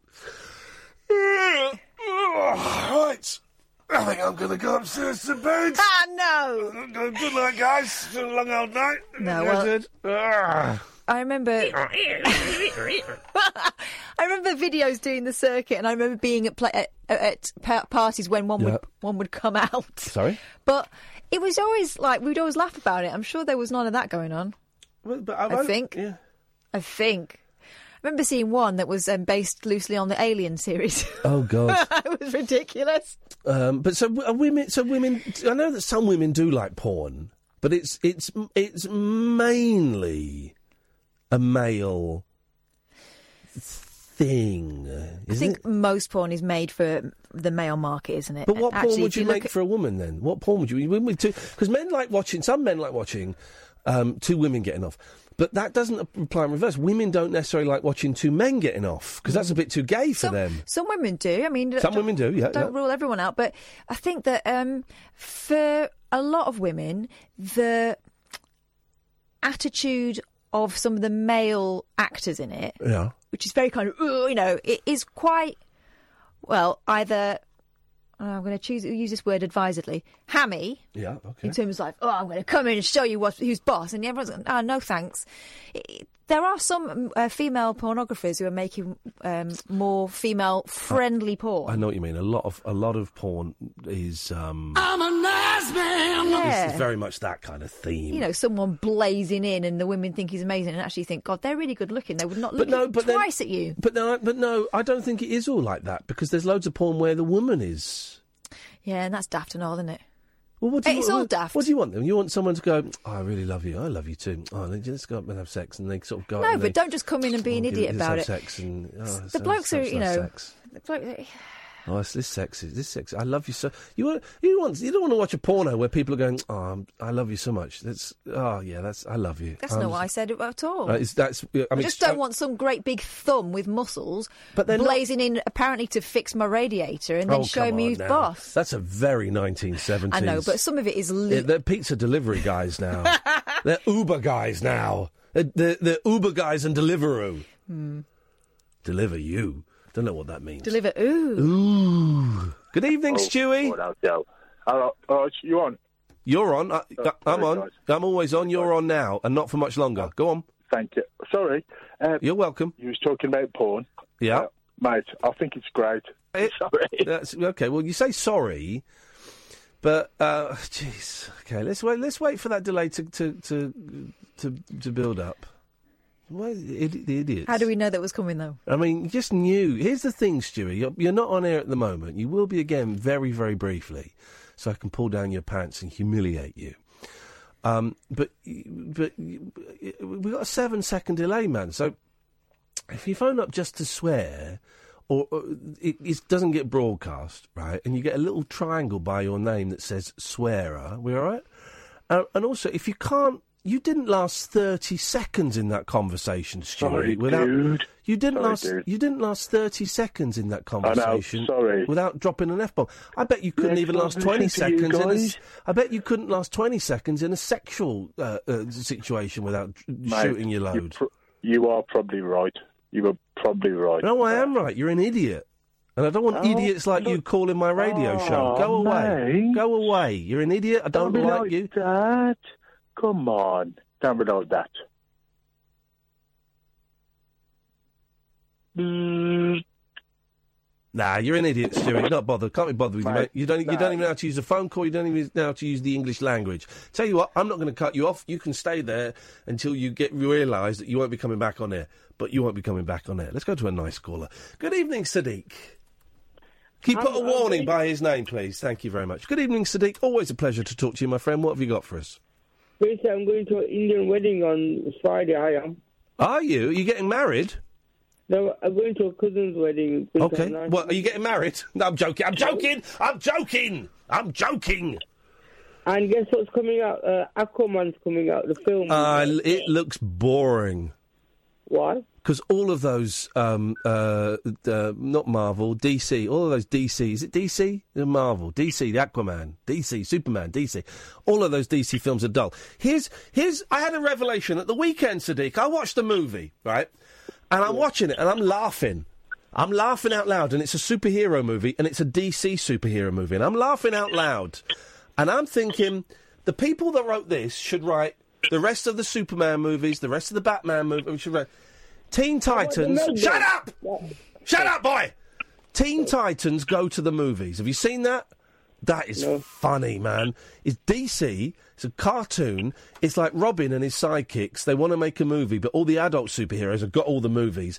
Stan Lee is in it. Stan Lee's in it in a DC movie. Yes, he's in a DC movie. It is fun. They make jokes about the Green Lantern. It is funny. The people that did Teen Titans go to the movies should do all of the DC movies from now on. How about Harry Potter? Do you like the films of Harry Potter? You've asked me this already.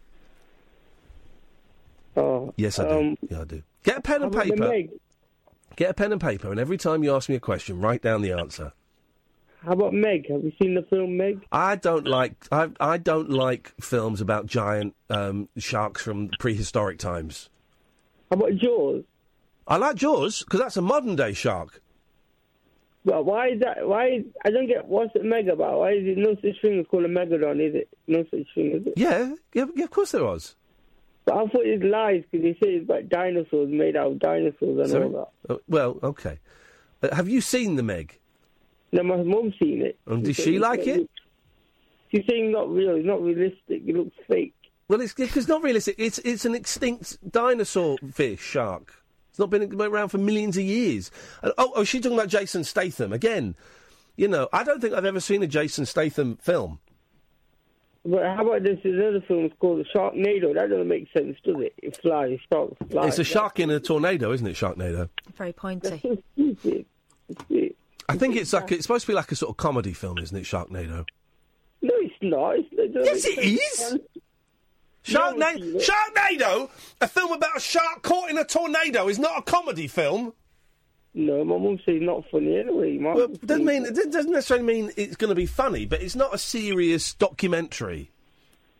How about um, people saying that Mr. Bean is racist? Did you know that it was on YouTube uh, about uh, by the Bulka? He's saying that he's racist. Does he wear a burqa? Well, I don't think it's ra- clo- is clothing racist. That's an interesting uh, phone in. He's saying that people who are in a Bulka, Boris Johnson saying that is racist. He's saying that. I don't know why. Now, Boris Johnson was was was um, Boris Johnson is a racist but why did he take the mick out Muslim? That's what I don't get. Why? But because he's because he's a self-serving a hole and he's a nasty piece of work, and he knew that it would get the right people that would support him um, excited.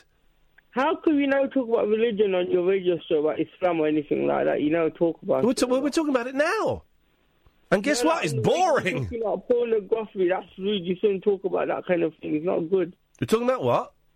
But rude films and that, it's not good to talk about. Well, it's more interesting than religion. It's more interesting. Pornography is more interesting than uh, Christianity and Islam. Why do you talk about real stuff? Why don't you talk about education, educate people? That's Well, go on then. Talk about. Here's the thing, people. Sadiq, where, where's this? Where's this tood come from, man? You people can talk about anything. We talk about education. We talk about life. We talk about art. And we just spent Yeah, four minutes. about Talk, we just spent four minutes talking about pornos. No, I mean, you were talking about the other guy. talking you couldn't talk about it as well in the first place. Whatever. What are you doing this weekend then? What are you doing this weekend? The weekend coming up, or the weekend just gone. What's coming up? I've got. Uh, oh, well, doing a show on Saturday night, and then Sunday night I'm going to go and see Beverly Craven live in concert. But you're not going to see any good films at the cinema then? Nothing good. Yeah, on Saturday night, I'm going to see a great film called Fright Night at uh, the Rabbit Hole Picture Show, hosted by me and Katherine Boyle. Me. I want to watch it, but I can't. I live in Leicester. I Yep. Yeah. Can you get me a copy of it after you've seen it? Not a chance, mate. Not a chance. Why? How old are you? 25. Okay. This is an 18, so you have to be 18 to watch it. But you, is it a horror film or is it a comedy? Both. Hello? Both. Am I invisible? Huh? Hmm? Both. I like Katherine. I like. I like it. Is it? Is it? It's scary. It's scary I've, ne- I've never seen it. Katherine has seen it. Katherine is the one that's chosen this movie, and, and boy, oh boy, those tickets really are flying off the shelves. But Is it in? Is it which cinema is it in? Is it in Showcase or which cinema is it in? It's in. Um, uh, it's not in a cinema. It's we're showing it in a comedy club. Oh, how much is the tickets? I want to go and see it. How Okay, thanks. is it? Thanks for your call, Sadiq. Nice to talk to you. Oh, yeah, yeah, yeah, yeah. Yes, Pablo. How do? If you phone up to talk about wrestling, uh, I'm only No, no, no, interested no, if no. there's an offer. I, I warned John about that. I told him. I told him there wouldn't be much truck with you with the old wrestling talk, so I'll, I'll leave that be. Okay. Um, oh yeah, no, it was just just say thank you for retweeting my uh, my tweet earlier in regards to my radio thing tomorrow. Okay. Um, yeah, it, it was just um, just to kind of pick your brains as a, a radio professional that you are. Yes. Um, I know it's more talk radio, but you have done musical radio in the past, um, and I've, I've just hit a bit of a issue because my, my main focus of the, the show I'm doing is it's uh, Pablo's Vault of Horror, so it's kind of horror themed, but with music associated with the horror genre. Right. Um, and tomorrow will be my fourth training session before uh, I get a two-hour slot. Training. And- well, four training sessions to do radio. Well, it, it's like a community thing. I think it's just basically to make sure that I don't don't get on there and start swearing my head off or something like that. But uh, I'll be um, on there. yeah. This effing training I've had. Yeah, well, I've, I've done four so far, just hour our slots. Well, no, three so far, four tomorrow. Um, but I'm really plumbing the depths of uh, horror-based music. Right. Yeah. Um, so I think if I actually get my show, I'm just going to have to go back over some of the old ones. It was just whether you had any thoughts or whether any of the listeners had any ideas of particular horror-themed music that you're familiar with. Um. Uh, Tricky, isn't it? It's uh, Uh, most of- Pablo, did you not think this through before you selected your theme? well, no, well, I, think, well, I wanted to do horror. And, or, um, or have you, I, I've got this great new app on my phone. It's called Google. And it's great. It lets you ask any question, and it comes up pretty much nearly every time with a decent It's answer. Download it. I no, think well, it's free, actually. Yeah, well, no, I've, I've delved delved that, and I've gone uh, gone uh, full bore into my Spotify's and whatnot. But uh, Yeah, no, it is. It's just uh, m- the, the issue is that most horror music is generally themed, so it's it's generally like acoustic type, not acoustic. Uh, what do you call it? Non-singing. Okay, well, Um, Mon- Monster Mash, obviously. Yes, uh, thingy Pickett. Yeah. Yeah, Um, Thingy Pickett, Wilson Pickett. Um, Wilson Pickett, it'll never heal. Um, uh, the Misfits also did a very good cover version of that. As Okay, well, go. You, just you know, uh, to pick some spooky songs. Pick um, Amityville the two, the theme by Lovebug Starski. We played that the other night. Oh yes, and uh, the- there's, I, I found there's actually a, a, a, a wealth of um, type ones from the fifties. Well, then you sorted them, man, for crying out loud. Bore your listeners with that, not mine. I've got enough stuff to bore them with. Got Alistair coming up. Oh three four. We lost Sandra. We had a, a lady calling in there, and she must have got scared. Oh three four four four nine nine one thousand is the telephone. I'm only joking, Pablo. You know I'm only joking. I'm, I, I, you know, I wish you the best of luck. Anyone that wants to get into this business, um, it's the best business in the world. Um, and I wish you the best of luck. I'm more than happy to retweet that, of course. I'm going to retweet everything, guys. Calm down, calm down. Um, Alistair, stay there. You'll be up after the news at midnight. Oh three four four four nine nine one thousand is the telephone number if you want to give us a call. This is the late night alternative with Iain Lee and Katherine Boyle, weeknights from ten on Talk Radio. Across the UK, online and on DAB. Get an earful of unusual nocturnal emissions with radio's Lord of Misrule, Iain Lee. No relation, thank God. Unfiltered Night Talk with the original king of unconventional conversation. The Late Night Alternative with Iain Lee on Talk Radio. Oh three four four four nine nine one thousand. It's not been bad for a Monday night. Still a bit bunged up. I'm terribly ill at the weekend, but, but a bit bunged up. You know, I'm bunged up. Fine, I can live with that. Big old bushy beard. The beard's bushier than it's ever been. I'm loving that. Loving life on the farm. Having a great time there. Great time with the weekend. Uh, the boys at the weekend. Went and saw Goosebumps 2. That's a movie. Goosebumps 2. What a film. I want to see that, man. Jack Black's just the best, isn't he? He's only in it for a bit, but he's the best. Jack, if you had to say who was the best, I would say Jack Black. That guy's great. Um, and then took the boys home today, and then came to work and had a little cry. I felt, I don't know, still coming off these pills. Week two, two weeks I've done now, coming off these pills, and the the physical, um, the, the, the, the electric shocks have gone for now. Um, I cut my dose in half, and I'm going to go to zero in a couple of weeks. And the electric shocks are gone. That's fine.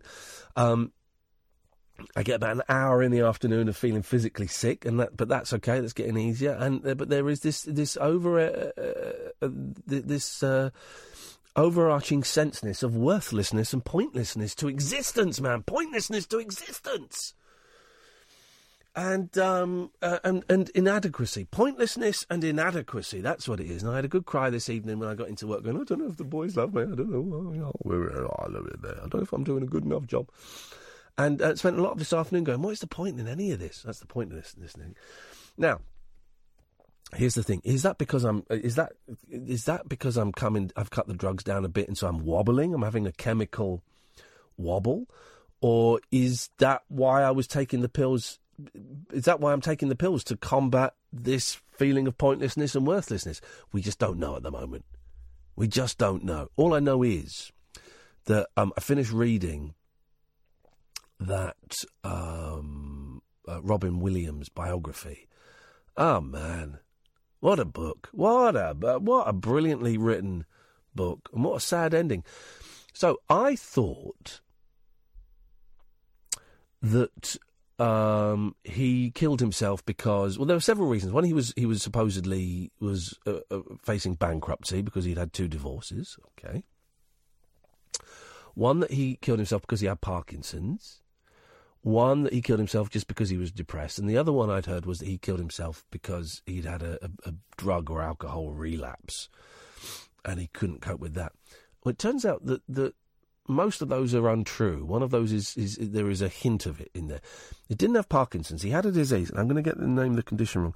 Um, Lewy body dementia, LBD. That sounds about right. Lewy body dementia, I think it was. And um, and they didn't diagnose it until talking about the Robin Williams thing. They didn't diagnose it until after he died, and they did an autopsy and they examined his brain, and you, there's calcium deposits in the brain.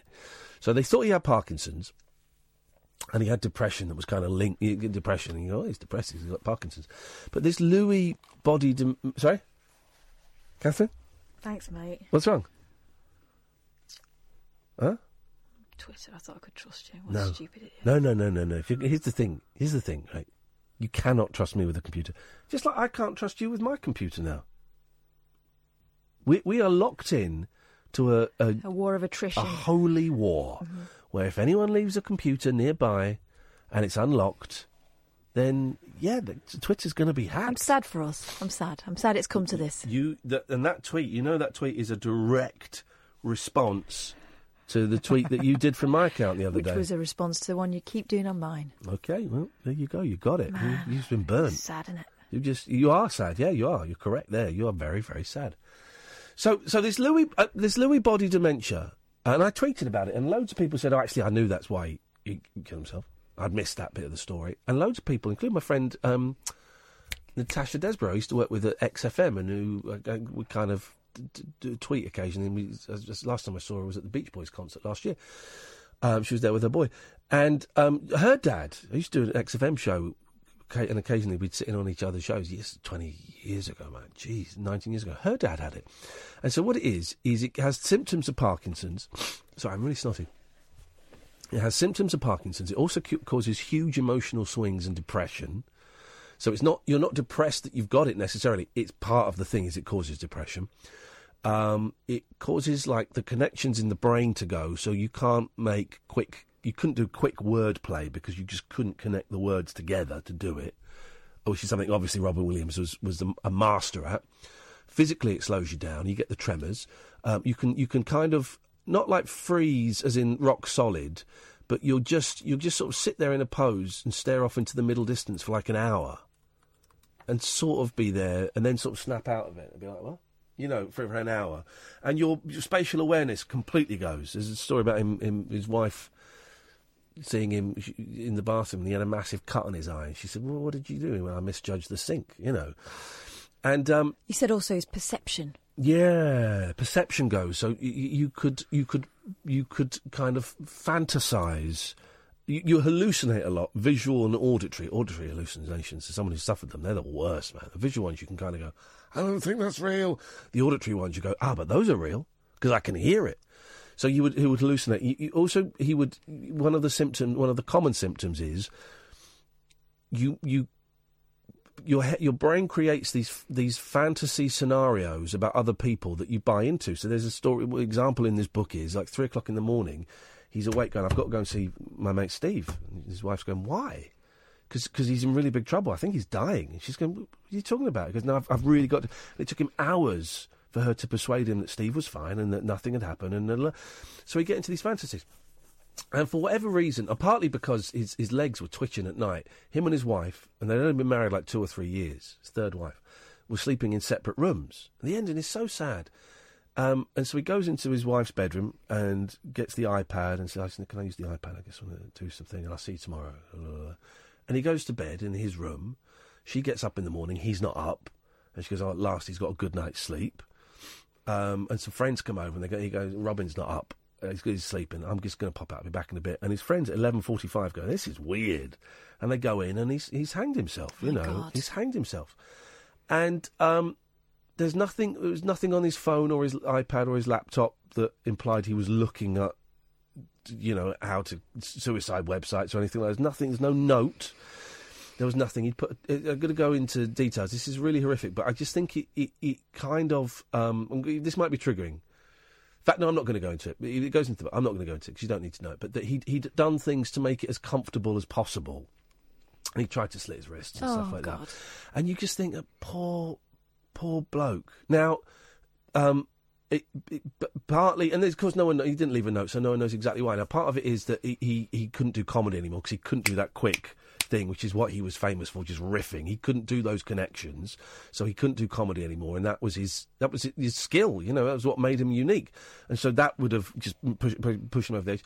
There's also a theory that he wouldn't have known what he was doing, or that it was him that was doing it, or, or you know, he could have bought into this whole. He could have, in that moment, that however long it took, created this fantasy world where him you know, hanging himself was the right thing to do and would actually save him, or you know, he, he could have been in a fantasy world where that made logical sense. Um, and it's just the, it's just the saddest, saddest thing. And then it goes on. The book goes on. Is his new wife, and th- then there's disputes between the kids and the, the, wife, and money, and all of that kind of crap that goes on. Um, but it was it was so sad. It's just so sad. I'm not a huge Robin Williams fan. I used to like Mork and Mindy when I was a kid. Um, and there's a couple I used to films. find him a bit manic, too manic sometimes. Yeah, I like the mania. I like. I remember him being on Wogan and watching him as a kid on Wogan and going, "Whoa!" Just non-stop. I like Popeye. I think Popeye's a great film. I went to the pictures to see it, and it was a huge flop, and it gets terrible reviews. I watched it again a few years ago. I think Popeye's a great film. Soundtrack written by Harry Nilsson, and him d- doing, you know, his first big motion picture, and you can't understand a word he said. It's doing all that. I think it's a great film. Um, and there are, you know, Dead Poet Society I like. Fisher King is a great movie. I watched that recently for the first time. And there are a load of turkeys. I've never seen Mrs. Doubtfire, but that grossed $120 million. My kids love that film. Um, didn't like Jim, you know, but whatever. It's just a sad story of. Uh, he, he was a great stand-up, you know, and a great comic brain. And, oh, he's a uh, huge talent. I don't think yeah. anyone would dispute that. It's a great. But I'll lend you the book. Um, it's it's because up until the last three chapters, it's joyous, um, and his you know his battles with cocaine and booze and all of that is. Um, it's great. And then it talks about a few sort of indie films he made towards the end, and uh, that I've, I've, I've put on my little list to check out these obscure little things. Anyway, um, it was that, and I was just remem- reminded of uh, something else. We're talking about Robin Williams, and uh, I can't think. Anyway, it's a, it's a great book, and it's it's well worth reading, and it's sad, and I'd never heard of this condition before. And it's funny, I tweeted it, not funny, I tweeted it, and a lot of people went, um, "Yeah, yeah, yeah, no, my dad, my dad had that. Oh, yeah, my husband had that." And uh, it turns out, you know, it's not particularly well known kind of thing, really. Oh three four four four nine nine one thousand is the telephone number. Good evening, Alistair. Evening, evening, Kath. How's it going? Alistair. Go on. What do you want? I've got three or four things tonight. Okay, well, let's see how we get on. First is a pop question for you on your specialist subject, Iain. Yes, okay. Well, this is going to be embarrassing because I'm going to know it straight away. Yes, I think you will. of course I will. Okay, who was who was a session musician on the single "Daydream Believer," who had a very successful solo career? Well, that was. Uh, it could be any number of people. It could have been. I'm guessing Glen Campbell because Glen Campbell Yes, played on loads of records. correct. Could have been Neil point. Young. It could have been Stephen Stills. Those guys played on their records. Could have been. Could have been anybody. No, "Daydream Believer." Yeah, could could have been anybody. What they all played on that single? Stephen Stills might have played on it. Neil Young didn't. Neil Young played on as we go along. But anyway, yes, it was Glen Campbell. Of course it was. Thank you. Yep, bless you. Kath, I was going to ask you. Um, Who played? You mentioned um, that you'd been to see a, a Fleetwood Mac tribute band. Yeah, Fleetwood and Mac. I noticed today that um, that they're actually tu- the Fleetwood Mac band is touring next year, but without Lindsey Buck. The. Fleetwood Mac band. Yeah. and I wondered if you were. Uh, Would you go and see them or not? Because I can't afford it. Do you know where they're playing? Go on. Wembley Stadium. No, thank you. I'm not seeing the Mac without Buckingham. Uh, I'm not going to see the Mac in any carnation at Wembley Stadium. I'm certainly not going to see them with the bloke from Crowded House at Oh, I love Stadium. him, but- no, no. I would. I don't think I could afford it, so it's not a I'd go and I would go and see them this time if Buckingham was because Christine McVie's in it and I regretted it last time I didn't go. If they were playing at the O2, you and me, we would be there. Uh, sh- we would be there. If Buckingham was playing, you and me, we'd be at the O2. But Buckingham is not playing, and they're playing at Wembley Stadium. Uh, I think I'll pass. Thanks very much. Thanks very much, But I wouldn't go. I wouldn't go because of the price, same as Kath. I, No, I I would like to about see them anyway, but I wouldn't go for the price. And the final, th- no, the final thing is, I managed to see the uh, that documentary you mentioned um, a couple of weeks ago, Iain, Yeah. called Three Identical Strangers. Oh, yeah, yeah, yeah, I've yeah. seen that too. Yep. Absolutely harrowing, isn't it? Towards the end, I mean, I cannot believe I can actually understand it because I did psychology at university, and I did history of psychology, and I learnt about all the horrendous things. I did the psychology of experiments that history. Went on. So yeah, I mean, but that I didn't. I could. I couldn't believe they would actually do that to kids. That and so re- and so relatively recent in our history, and they're treating Yes. children like that, and not only children, but an experiment with Jewish children. Anyone? Yeah, yeah, Incredible. yeah. And it, what I'm thinking is that probably that's that's how that's come out, but I'm sure that other things went on as well. Mate, you they were. All, listen, you, you read any of those experiments, man. they- they- those guys were nuts in the fifties and forties, Yeah. fifties, and sixties. A lot of them were, were. I mean, this guy wasn't from the thing, but a lot of them were like ex-Nazis or people influenced by the Nazis, going, "Well, yeah, you know what the Nazis did was wrong, but um, actually, some of the uh, experiments they carried out were really, really interesting. And actually, they probably were interesting, but they're also morally and ethically completely doolally. There's You also- can't do that stuff. There's also a feeling of, well, who cares about these kids anyway? Their parents are washed up, Yeah, you yeah, know. yeah. What's going to happen to them without us? It's some movie. Alistair, thank you very much indeed. Oh three four four four nine nine one thousand. This is Talk Radio. The Late Night Alternative with Iain Lee. On air and off the leash. On Talk Radio. Oh three four four four nine nine one thousand. Oh, I've got to email Doug Pound. Doug Pound's going to come on the show. Who's um, who's brilliant. If you don't know him, uh, I've got to email him. Um, there's a thing in the the, the mail today about uh, Fleetwood Mac. Um, let's get past all that boring bit. Now, the British American group, which started out as a blues band playing in a London pub, has finally imploded. What do you mean finally imploded? They're It always keeps imploding. imploding. That's partly their thing. This is not new. It's like the Graham Nash David Crosby feud. There's, they've been doing it for years. It- it- they'll either they're at the stage though where people will die or they'll sort it out. This thing, this, this, this always happens. Um, it imploded as one of its key members is suing the others for sacking him. Lindsey Buckingham, singer, songwriter, and lead guitarist on and off since 1975, is seeking millions of dollars in compo from bandmates Fleetwood, Mick Fleetwood, Stevie Nicks, Christine McVie, and John McVie. Um, the mercurial musician, hmm, I don't know what mercurial means. Means um, quick to anger. Okay. Who wrote and sang the 1977 mega hit You Can Go Your Own Way, has made it clear he is not happy to go his own way. Oh. In a 28 page lawsuit filed in Los Angeles Superior Court in a recent interview, Buckingham has laid bare the astonishing extent to which he has fallen out with his former bandmates, particularly Stevie Nicks, his ex lover. He tried to kill her once at a Mm. band meeting. He tried to kill her. He throttled her. This was again a tour that he refused to do in the 80s to support the album Dreams. Um, and he tried to kill Stevie Nicks in the meeting. So, eh.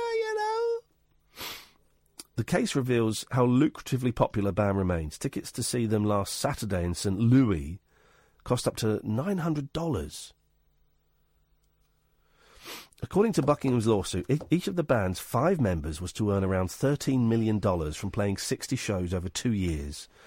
He accuses the former band members of breaching their um, fi- fiduciary duty, breach of oral contract, and international interference with prospective economic advantage.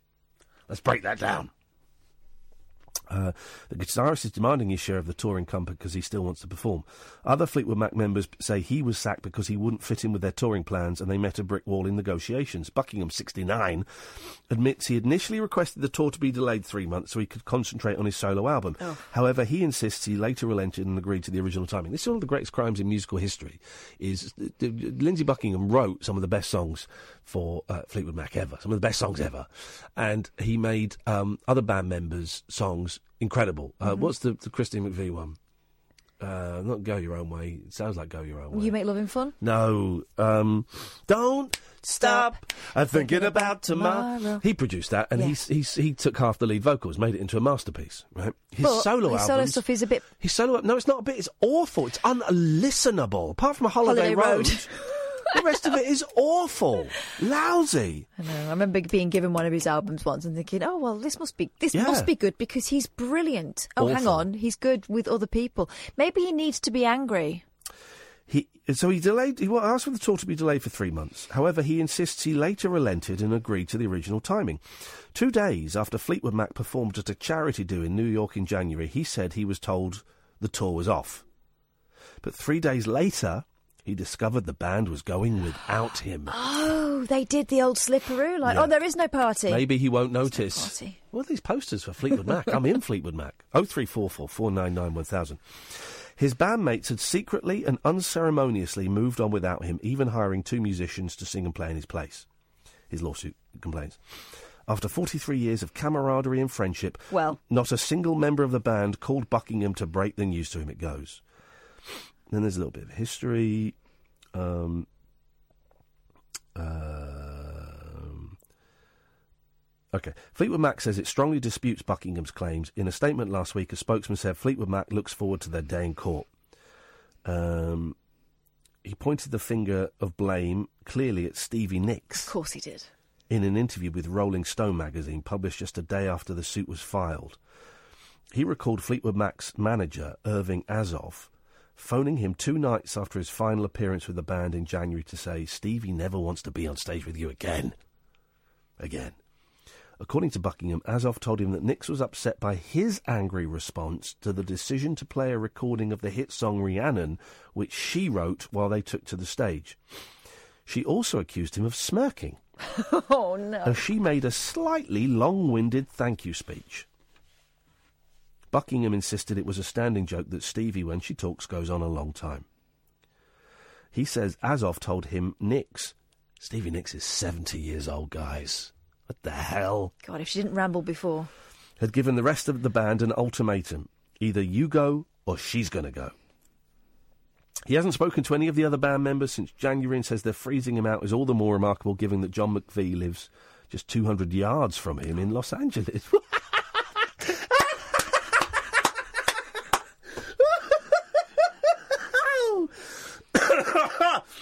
he says they're freezing him out is all the more remarkable given that John McVie lives just 200 yards from him. Imagine the frosty looks on bin day. Oh! Nicks publicly insists Buckingham was ousted because he wanted to put off their tour for more than a year. However, she admitted her relationship with him has always been volatile, adding that. We know this, don't we? This is sad, but I want the next 10 years of my life to be fun and happy. I don't really know what she sounds like. Like that. This is sad. I want the next 10 years of my life to be fun and happy. You can't really understand her, can you? No. Love her, though. Fleetwood Mac. Blah, blah, blah, blah. She's no business being alive, really, has she? when she Uh, carried on. Amazing. The full extent of Buckingham's ugly treatment of Nicks was detailed in the biography of her. Yes. Gold Dust Woman. Um, uh, Read Storms. Storms is the book, isn't it? St- Storms is a great. Carol Ann Davis? Is that in one of. Harris. Carol Ann Harris. We should see if we can get her on. I've tried. No, no, no dice. She added me on Facebook and then never responded. I should try again. dice. Let's get her on. Let's get her on. Let's get the inside info on um, on him. Oh three four four four nine nine one thousand says this thing here revealed ten psychological tricks that will get you anything you want. From making kids eat vegetables to getting colleagues to agree with you. I'll be honest, neither of those things are on my top ten list of things I want. My kids eat vegetables all the time. They love their vegetables. One of my kids likes them more than others, the other, but um, it's not a massive thing.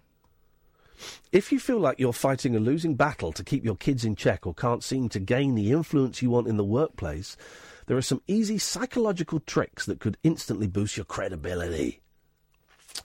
Bored Panda has shared a selection of the easiest psychological hacks. Uh, uh, oh, why would you say hacks? Tips. What's wrong with tips? that will help you get the best out of any situation in a matter of minutes, based on a Reddit post which has resurfaced online. Um, okay, okay, here we go. So the broccoli trick. If you if you want your kids to eat broccoli, I serve them broccoli. Do you want broccoli? Yeah, all right. They'll eat it. They like broccoli. They won't eat Brussels. The youngest likes Brussels. Me and the youngest, are the only ones in that family that like Brussels sprouts. They'll eat vegetables. Uh, if your kid, you want your kids to eat broccoli, ask them if they want two broccoli stalks or five, instead of just asking them if they want broccoli. This way, you've already made the choice for them, but they feel like they're getting a great deal by choosing the amount of broccoli they want. Well, no, because having the food on the plate is not the issue. It, it, it, getting it in the, in the in the mouth because I mean, and I don't do that thing of I never do that thing. I feel like I ought to because it's, it's a trick that was was done when I was a kid. But also, I know it's really dangerous. So I never do it. of That well, you don't get any dessert unless you finish that. Never, I never would never make my kids finish a meal that they clearly don't want to finish. I will suggest that they try something they haven't tried. If they if they're going to don't like the look of it, well, just try it. Here's my rule, and it's a loose one because Yeah. I don't, you know, I've been brought up in a family where food was sometimes a, a thing. Yeah, yeah, Um, I'd like to see more plate than food. yeah, Have a go. yeah. Oh, That's all I want. Have a go, and yeah, have a go. But if they clearly don't like it, I'm not going to make them eat it. No, and if and and my boys are great though, they'll generally they'll try everything, you know, because because the mother-in-law's my mother-in-law is Greek, you know, so they've been to Greece a lot, and you, they get, you get served some weird-looking stuff over there. Looks weird, but because they've been seeing it since they were a baby, they'll they'll they'll have a go. And if they've not touched something that I I suspect they will actually like, I say, well, just just why, why don't you just try a tiny little bit? But I'm not going to uh, make them. No. Never going to make them. No, no dessert for you guys. When my mum was a kid, there was the rule you don't get down from the table till it, the plate's Yeah, clean, right? And this is that. because of wartime parents for whom food was an Yeah. absolute luxury, right? Yeah. So it's the reason why if you go to Marks and Spencers on pension day, even when pensioners are hard up, there's a massive queue because they put, you know, food is like the absolute important thing to them. So, you know, and I go and stay with my granddad and he'd put loads of butter on my toast and I'd say, Granddad, you put too much on. That's best butter that. He was treating me. Food was a kind of You currency. can never have too much butter on toast. Oh my god, it was just too much. But um, yeah, my mum used to hide her food. I don't want my kids doing that. I don't want my kids like having a mouthful and running to the toilet. I mean, that, that's just uh, stirring up all kinds of problems, especially for little girls. So anyway, I've always done the uh, have a try. My youngest has got this thing where if it's something new, she immediately works herself up into not liking it. Right. Yeah. But as soon as I get her to have a mouthful, she'll like it's it. It's a fine old line with, with, with kids. We ordered Domino's on Saturday because they were there three nights, and uh, I cooked on the Sunday. It went a bit wrong, but anyway. And uh, and they said, "Well, "Can we get a takeaway one night?" I said, "Yeah, well, let's get let's get Domino's." They fancied the Domino's. My, so my uh, eldest came up with a brilliant idea. He called it a pizza sandwich because we had two different pizzas. We had pepperoni and we had ham and sweet corn. And so he said, I'm going to invent a pizza sandwich. And he got one bit of pizza and put another bit on top of it and was just eating it like that. I went, That is my boy! That is it! Genius. It was actually genius. Um, but, uh, yeah. Uh, okay, here's another. But I think that that thing that is quite a, it's quite a good tip with other things. That how many are you going to do? Yeah. Like if my if I'm trying to get my girls to wear something smart, for Yep. example, Yep. I'll say, right, are we wearing this one or this one? And both are choices that I approve. yeah, yeah, yeah. yeah. Oh, yeah, but that's. If you're a parent and you need to be told that, then you should have your parent license taken off you. Mhm. Oh three four four four nine nine one thousand. Here's another life hack. The one dollar au- auction. By the way, people that say auction, I'm going to kill you. Gather a group of friends together and hold. This is in the Daily Mail. And hold up a dollar for auction. Tell them whoever gets the high bid wins the dollar. But whoever gets the second and third highest bid will still have to honour their bid. What?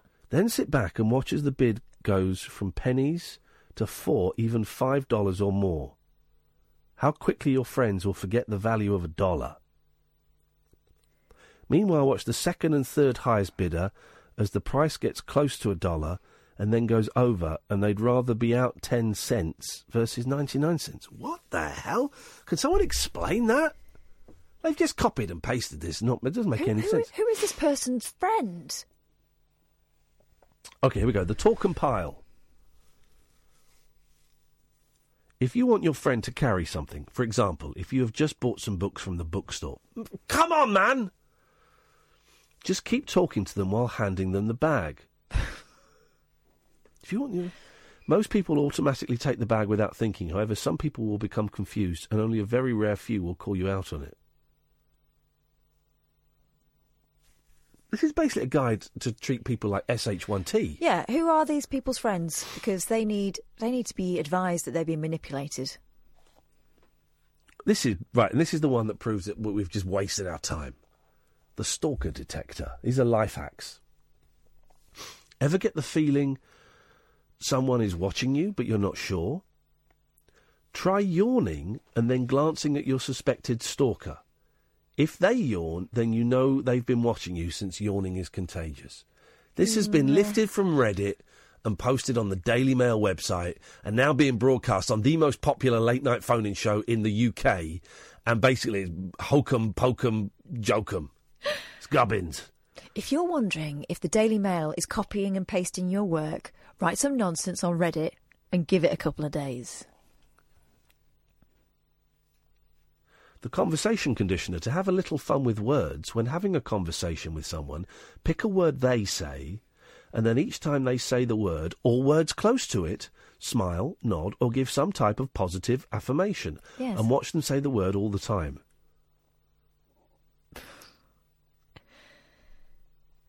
Jesus, this is awful. I'm so sorry, dear listener. I don't read the stories before I do them. The psychic parent. Want your kids to, want to make your kids think you're psychic?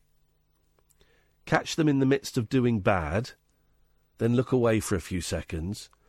Whilst looking away or with your back to them, call them on it. They'll be amazed at how you knew. Come on! Parents do that all the time. They catch a glimpse of someone doing something and they go, I know what you're doing, and I want you to stop it now. We do that all the time. So being a parent is. Um, these are rubbish. The walk, the Pathfinder. In crowded areas, look in the direction in which you intend to go, and watch the walkway just open up. No, doesn't happen. People walk into me. In busy areas and crowded streets, people tend to watch other people's eyes to see which direction they'll go, so they can go. No, they don't. They're looking down at their phone. Also, you've noticed with me that people move out of the way for you and into me, don't they?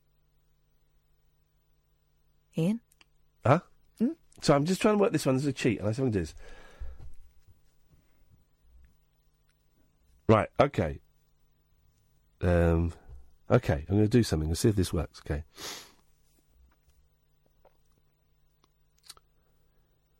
And we need to make sure I've got this right. Okay, so we're going to play a game, okay? Mm-hmm. Okay? We're going to play rock, paper, scissors. Okay, Right. I'm going to win. Okay. Okay? Right, according to this. Um, okay, so, so we're going to go rock, paper, scissors, go, okay? Right. Yep. Okay, right. Okay. So, Katherine, how old are you? I'm 41. Rock, paper, s- do it. Rock, paper, scissors, go. Didn't work. I won. So Become a champion at rock, paper, scissors by by asking someone a question right before starting the game.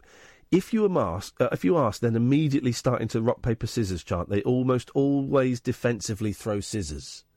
This is utter. I was going to throw scissors, Oh, well, but then you sidetracked me with a question. the question was to do that. uh, you saw me do it. Uh, oh, here we go. This is a good one. Okay. Build attraction. When first meeting someone, if you do go for a handshake, then make sure your hand is warm. Dirty get. It makes you seem much more inviting than a cold hand. Okay, well, I'll put down my pants. Confrontation. this is good. If you think someone is going to go off on you in a meeting, ugh, sit right next to them. It's extremely awkward talking negatively about someone and being aggressive when they're so close. No one wants to sit right next to the person they just bad mouth, so they take it easy on you. No, I could be rude about someone next to me in a meeting. Yeah, you can. Not being funny, but she's a dick, and I want her fired. And she, you, dis- you disgust me. He says every time. You disgust me. She disgusts me, and um, if she doesn't go, I'm going. "Oh, Thankfully, people like me more than Well, they exactly, like him. and, Lindsey, and that's how Lindsey Buckingham left uh, left Fleetwood Mac. That's exactly how it happened.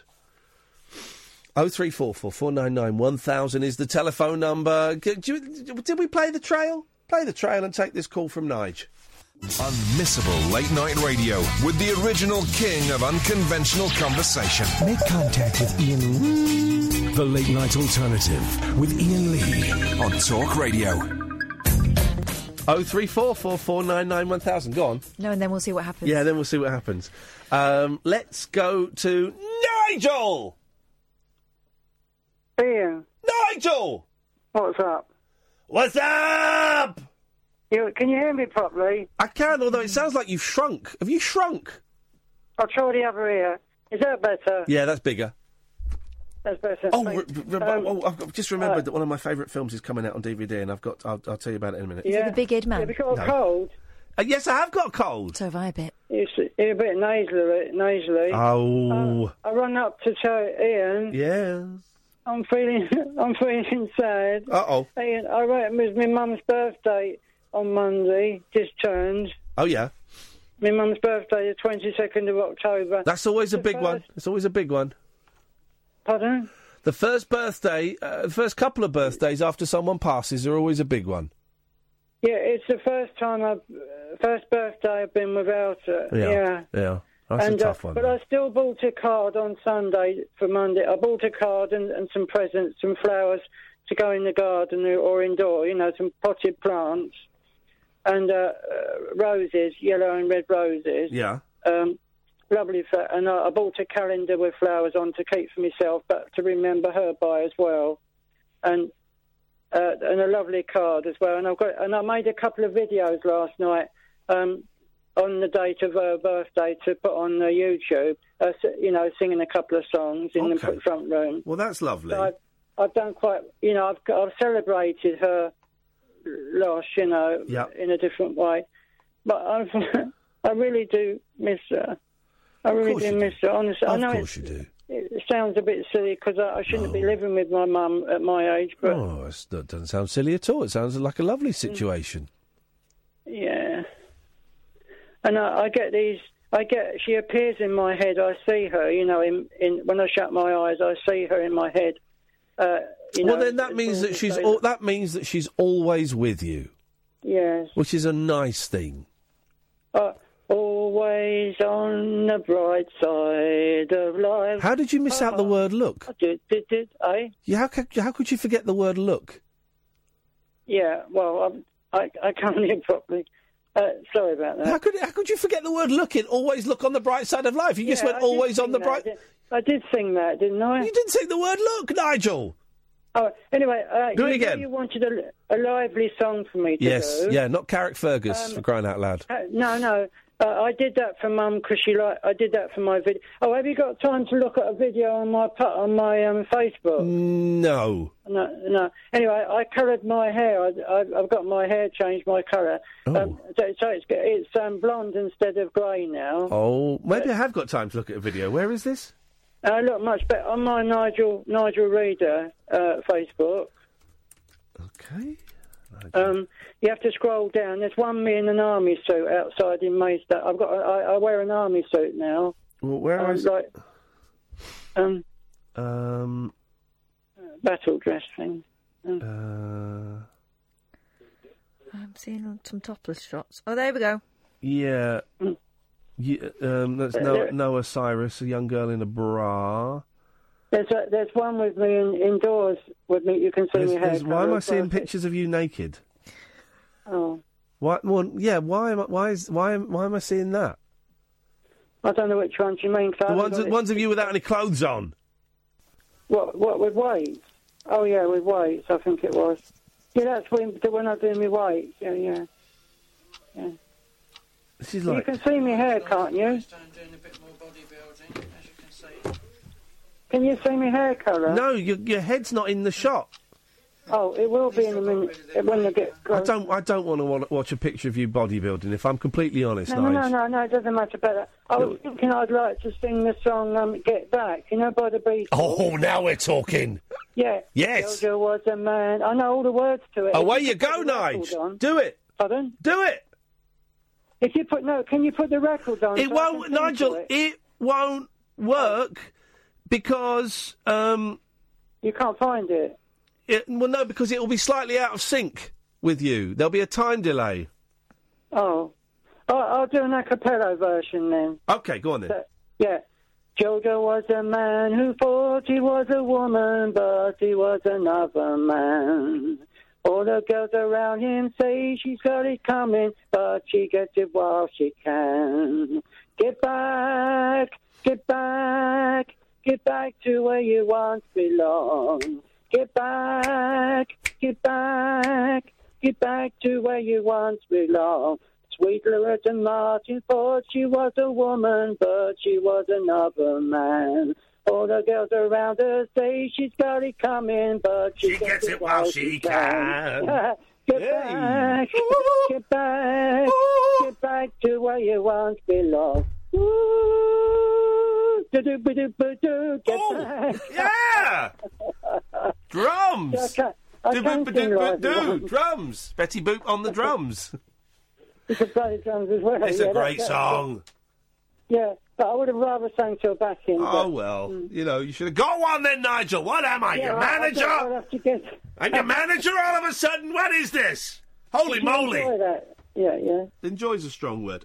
Don't shout at me. All right, Norman Wisdom. You sound like Norman Wisdom. I, I tell honestly, um, I'm doing well, aren't I? Oh, the, I paid my bills today. There we go. My water bill, I've sorted it out, so I pay twenty pound a fortnight. I haven't got to pay it all in one go. Well, then that is Yeah. great news. Yeah, because I rang the head office and sorted it all out myself, so I've done quite well. You've well, done very well. You should be very proud of yourself, Nigel. Seriously. I, I am proud of myself, and I've got no worries. But I, it's just I miss Mum so much.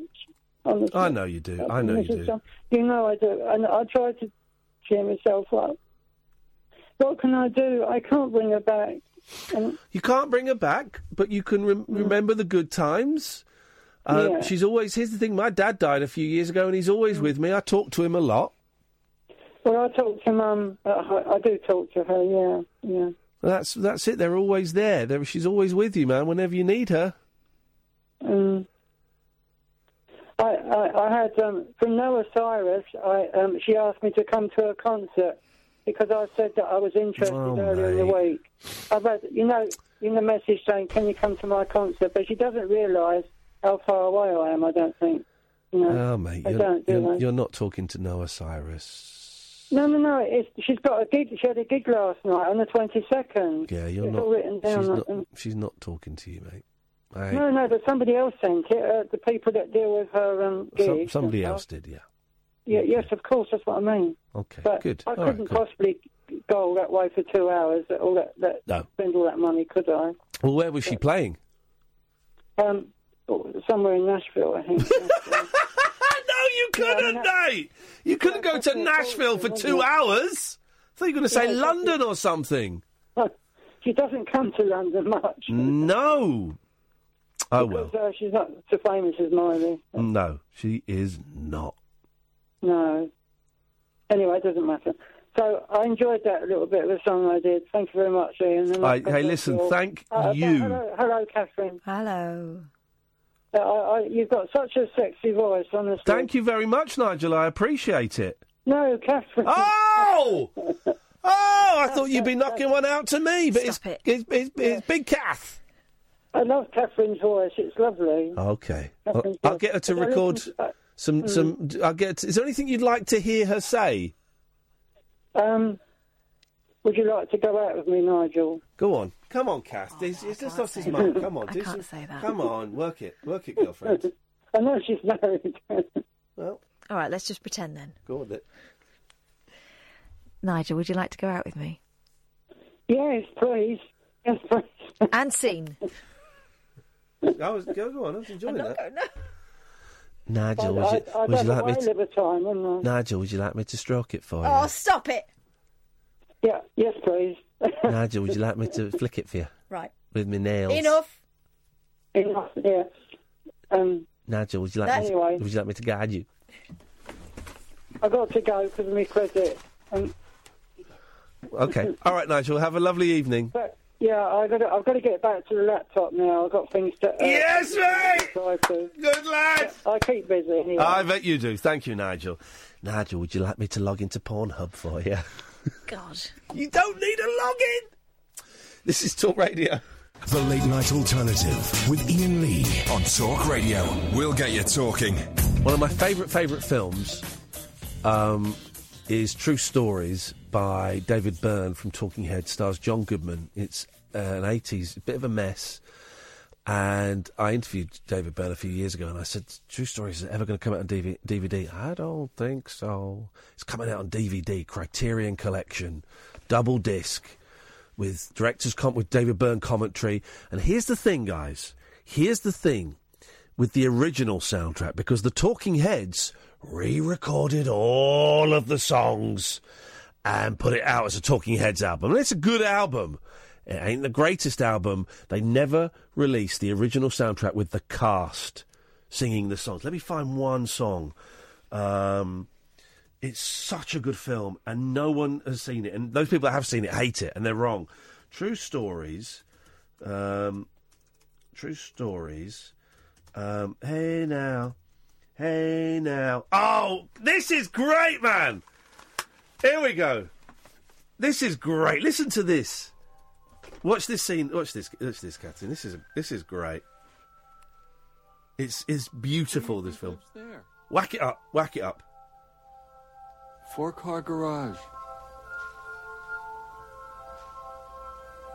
This Hope. so good. Fear. Excitement. Satisfaction. Now I'm going to give you a, uh, a clear vista of the, the edge of uh, the civilized world. You see, it's like a game of leapfrog. These houses, you David know, they just keep extending the town out further and further every year. It's kind of weird uh, for the first person that moves into a community like this. I'll bet it is. But you know, it's an imaginary landscape, a place to raise your kids. Of course, nowadays, not everyone's having kids. Not with what, with the end of the world coming up and all. I mean, uh, would you? No, no, not at all. No. Well, not until uh, after tomorrow, after the show, huh? uh, oh, good morning, boys. How you doing? Working hard, I see. Yes, sir. Little coffee break. you know, it's it's strange when you look at a field and you say, "Now I want a bathroom there Watch and a this. kitchen This is over here." great. You know, imagine that. Here's a field. Take a look out. Picture a house. Picture a lot of houses. What else does it feel good for but building houses? Don't you agree?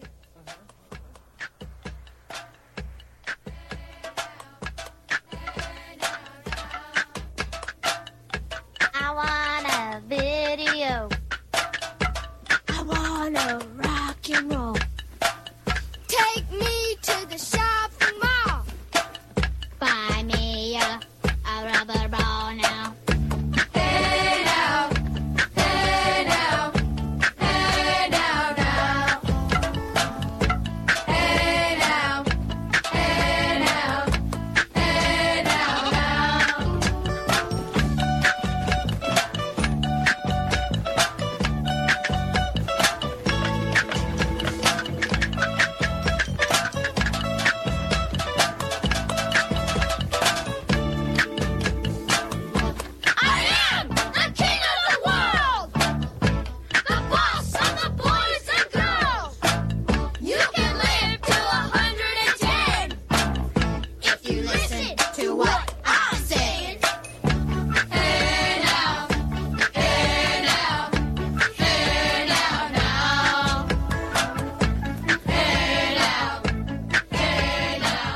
then they go off. Isn't that stunning?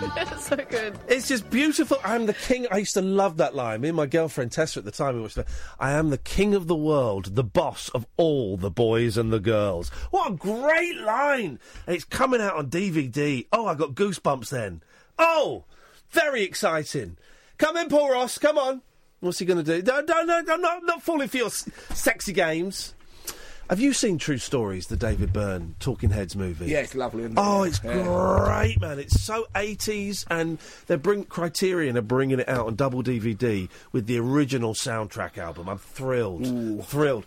What you got on your show tonight, Paul? Well, I thought I'd show you this first. I know you Oh. get strange presents from your listeners. yeah, yeah. This is for me a first. Okay, let's have It's a a little Primark T-shirt with a homemade print on the front. Oh. Who's that having a dig at? Well, what is really disconcerting, the, the slogan on it, folks, says, what a difference a professional presenter with a capital P makes with a capital M. But if you look very closely, under the transfer bit, there's either an armpit hair or pubis. Oh, there's a pube stuck under Some- there. Under the... Vi- under, well, something odd. I don't... I mean... Is that having a Is go it like at- scratch and sniff? Is that is that giving you props and having a go at me, or is that complimenting everybody else on the station? I'm assuming it's nice about you. I mean, I need to look at the postcode. I wonder if it turned up the morning after Had dept for you. oh, what? Did I say that out loud? But, but what's the hair doing there? I think that is a. I think if you were to get, is that like a voodoo thing? Here's the thing: if you were to get that DNA tested, I bet it's one of your hairs. I bet it's Jeremy Kyle's. It could be.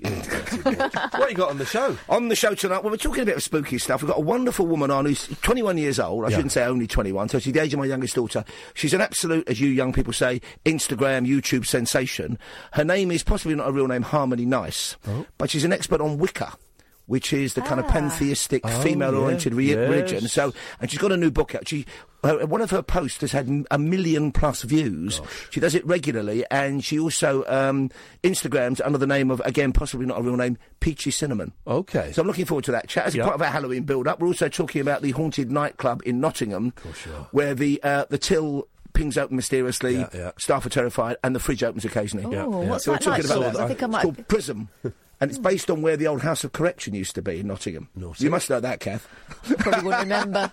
I went to most of those places. Oh, that, and we missed the big thing yesterday, so I apologise to people. I'm sure people are tutting in disapproval. I missed Wombat Day. Okay, yeah. So we're talking yeah. wombats on the show Okay. as well, which I'm very much looking forward to. Paul Ross will be on at one o'clock. Katherine, you said you had some stuff ages ago. Loads. Sorry, I didn't get to it. Do you I wanna, mean, you, got three minutes. Do you want to Three give minutes us? to talk about. I mean, do you want to talk about the man who narrowly missed losing his penis? Can I because just of- say, Kath, what a difference a professional presenter I makes. I know, innit, though? Th- Stay here, Paul Ross. We're talking about penis loss. Man nearly loses his penis after it became I'm wedged. hoping this is a funny story. No, it's not. Inside two Oh. steel ball bearings during a bizarre attempt to pleasure himself before it was saved by doctors using a saw. That's basically the story. Hang on, but s- the steel ball. Be- I, I'm I'm up for accoutrements. I'm up for toys. I'm up for experimenting. But ball to these ball bearings, bearings. between. Uh, what was that game where you used to fire the ball bearing? Crossfire. What, do You you think he was playing? Do you think he was playing crossfire with his?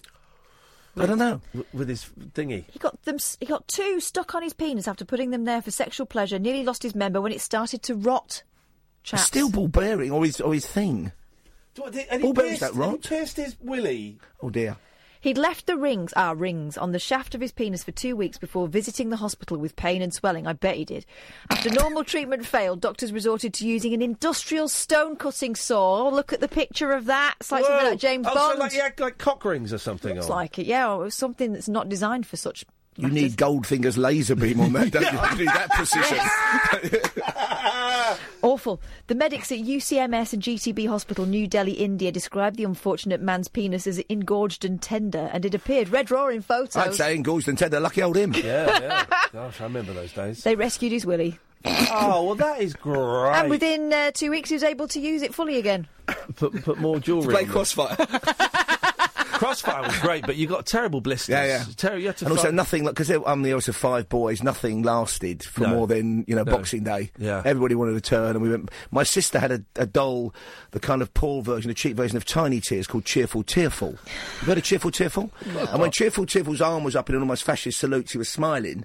But when you pulled the arm down, little strings had made her frown. Oh. Broken by Boxing Day. We treat it like a slot machine, up and down, up and down. My mum had to take it back. We got the money back from Behrman's department store, thankfully. I'm going to look Cheerful, her up. Cheerful, Cheerful, tearful. Well, on those, uh, on that that bombshell. As Dennis, Ernest Hemingway said, we all had a girlfriend. Her name was Nostalgia. uh, that's it. That's not bad for a Monday. That's all right. For what? Have you, what have you found? Hideous, terrifying. What? Cheerful, tearful. Yeah. You see, look, look at the fascist salute. It's not bad for a Monday. She was We down with the some bread room, phone calls. the we had bread a of few laughs. We had a few tears. Tuesday now for me, day two for me. Exactly. Get on Day with two. it. we will be back tonight at ten. Don't forget podcasts are plenty. Um, you have a t-shirt. Well, do you want me t-shirt? I don't, want right? I don't want a t-shirt with a listener's pubes stuck on it. Crying out loud. Gotta pay good money, but That's why, I don't eat, that's why I don't eat the food they send in because you know it, they, they can't resist. Stay tuned. Paul Ross is coming up. He is a professional presenter with a capital P. This is Talk Radio.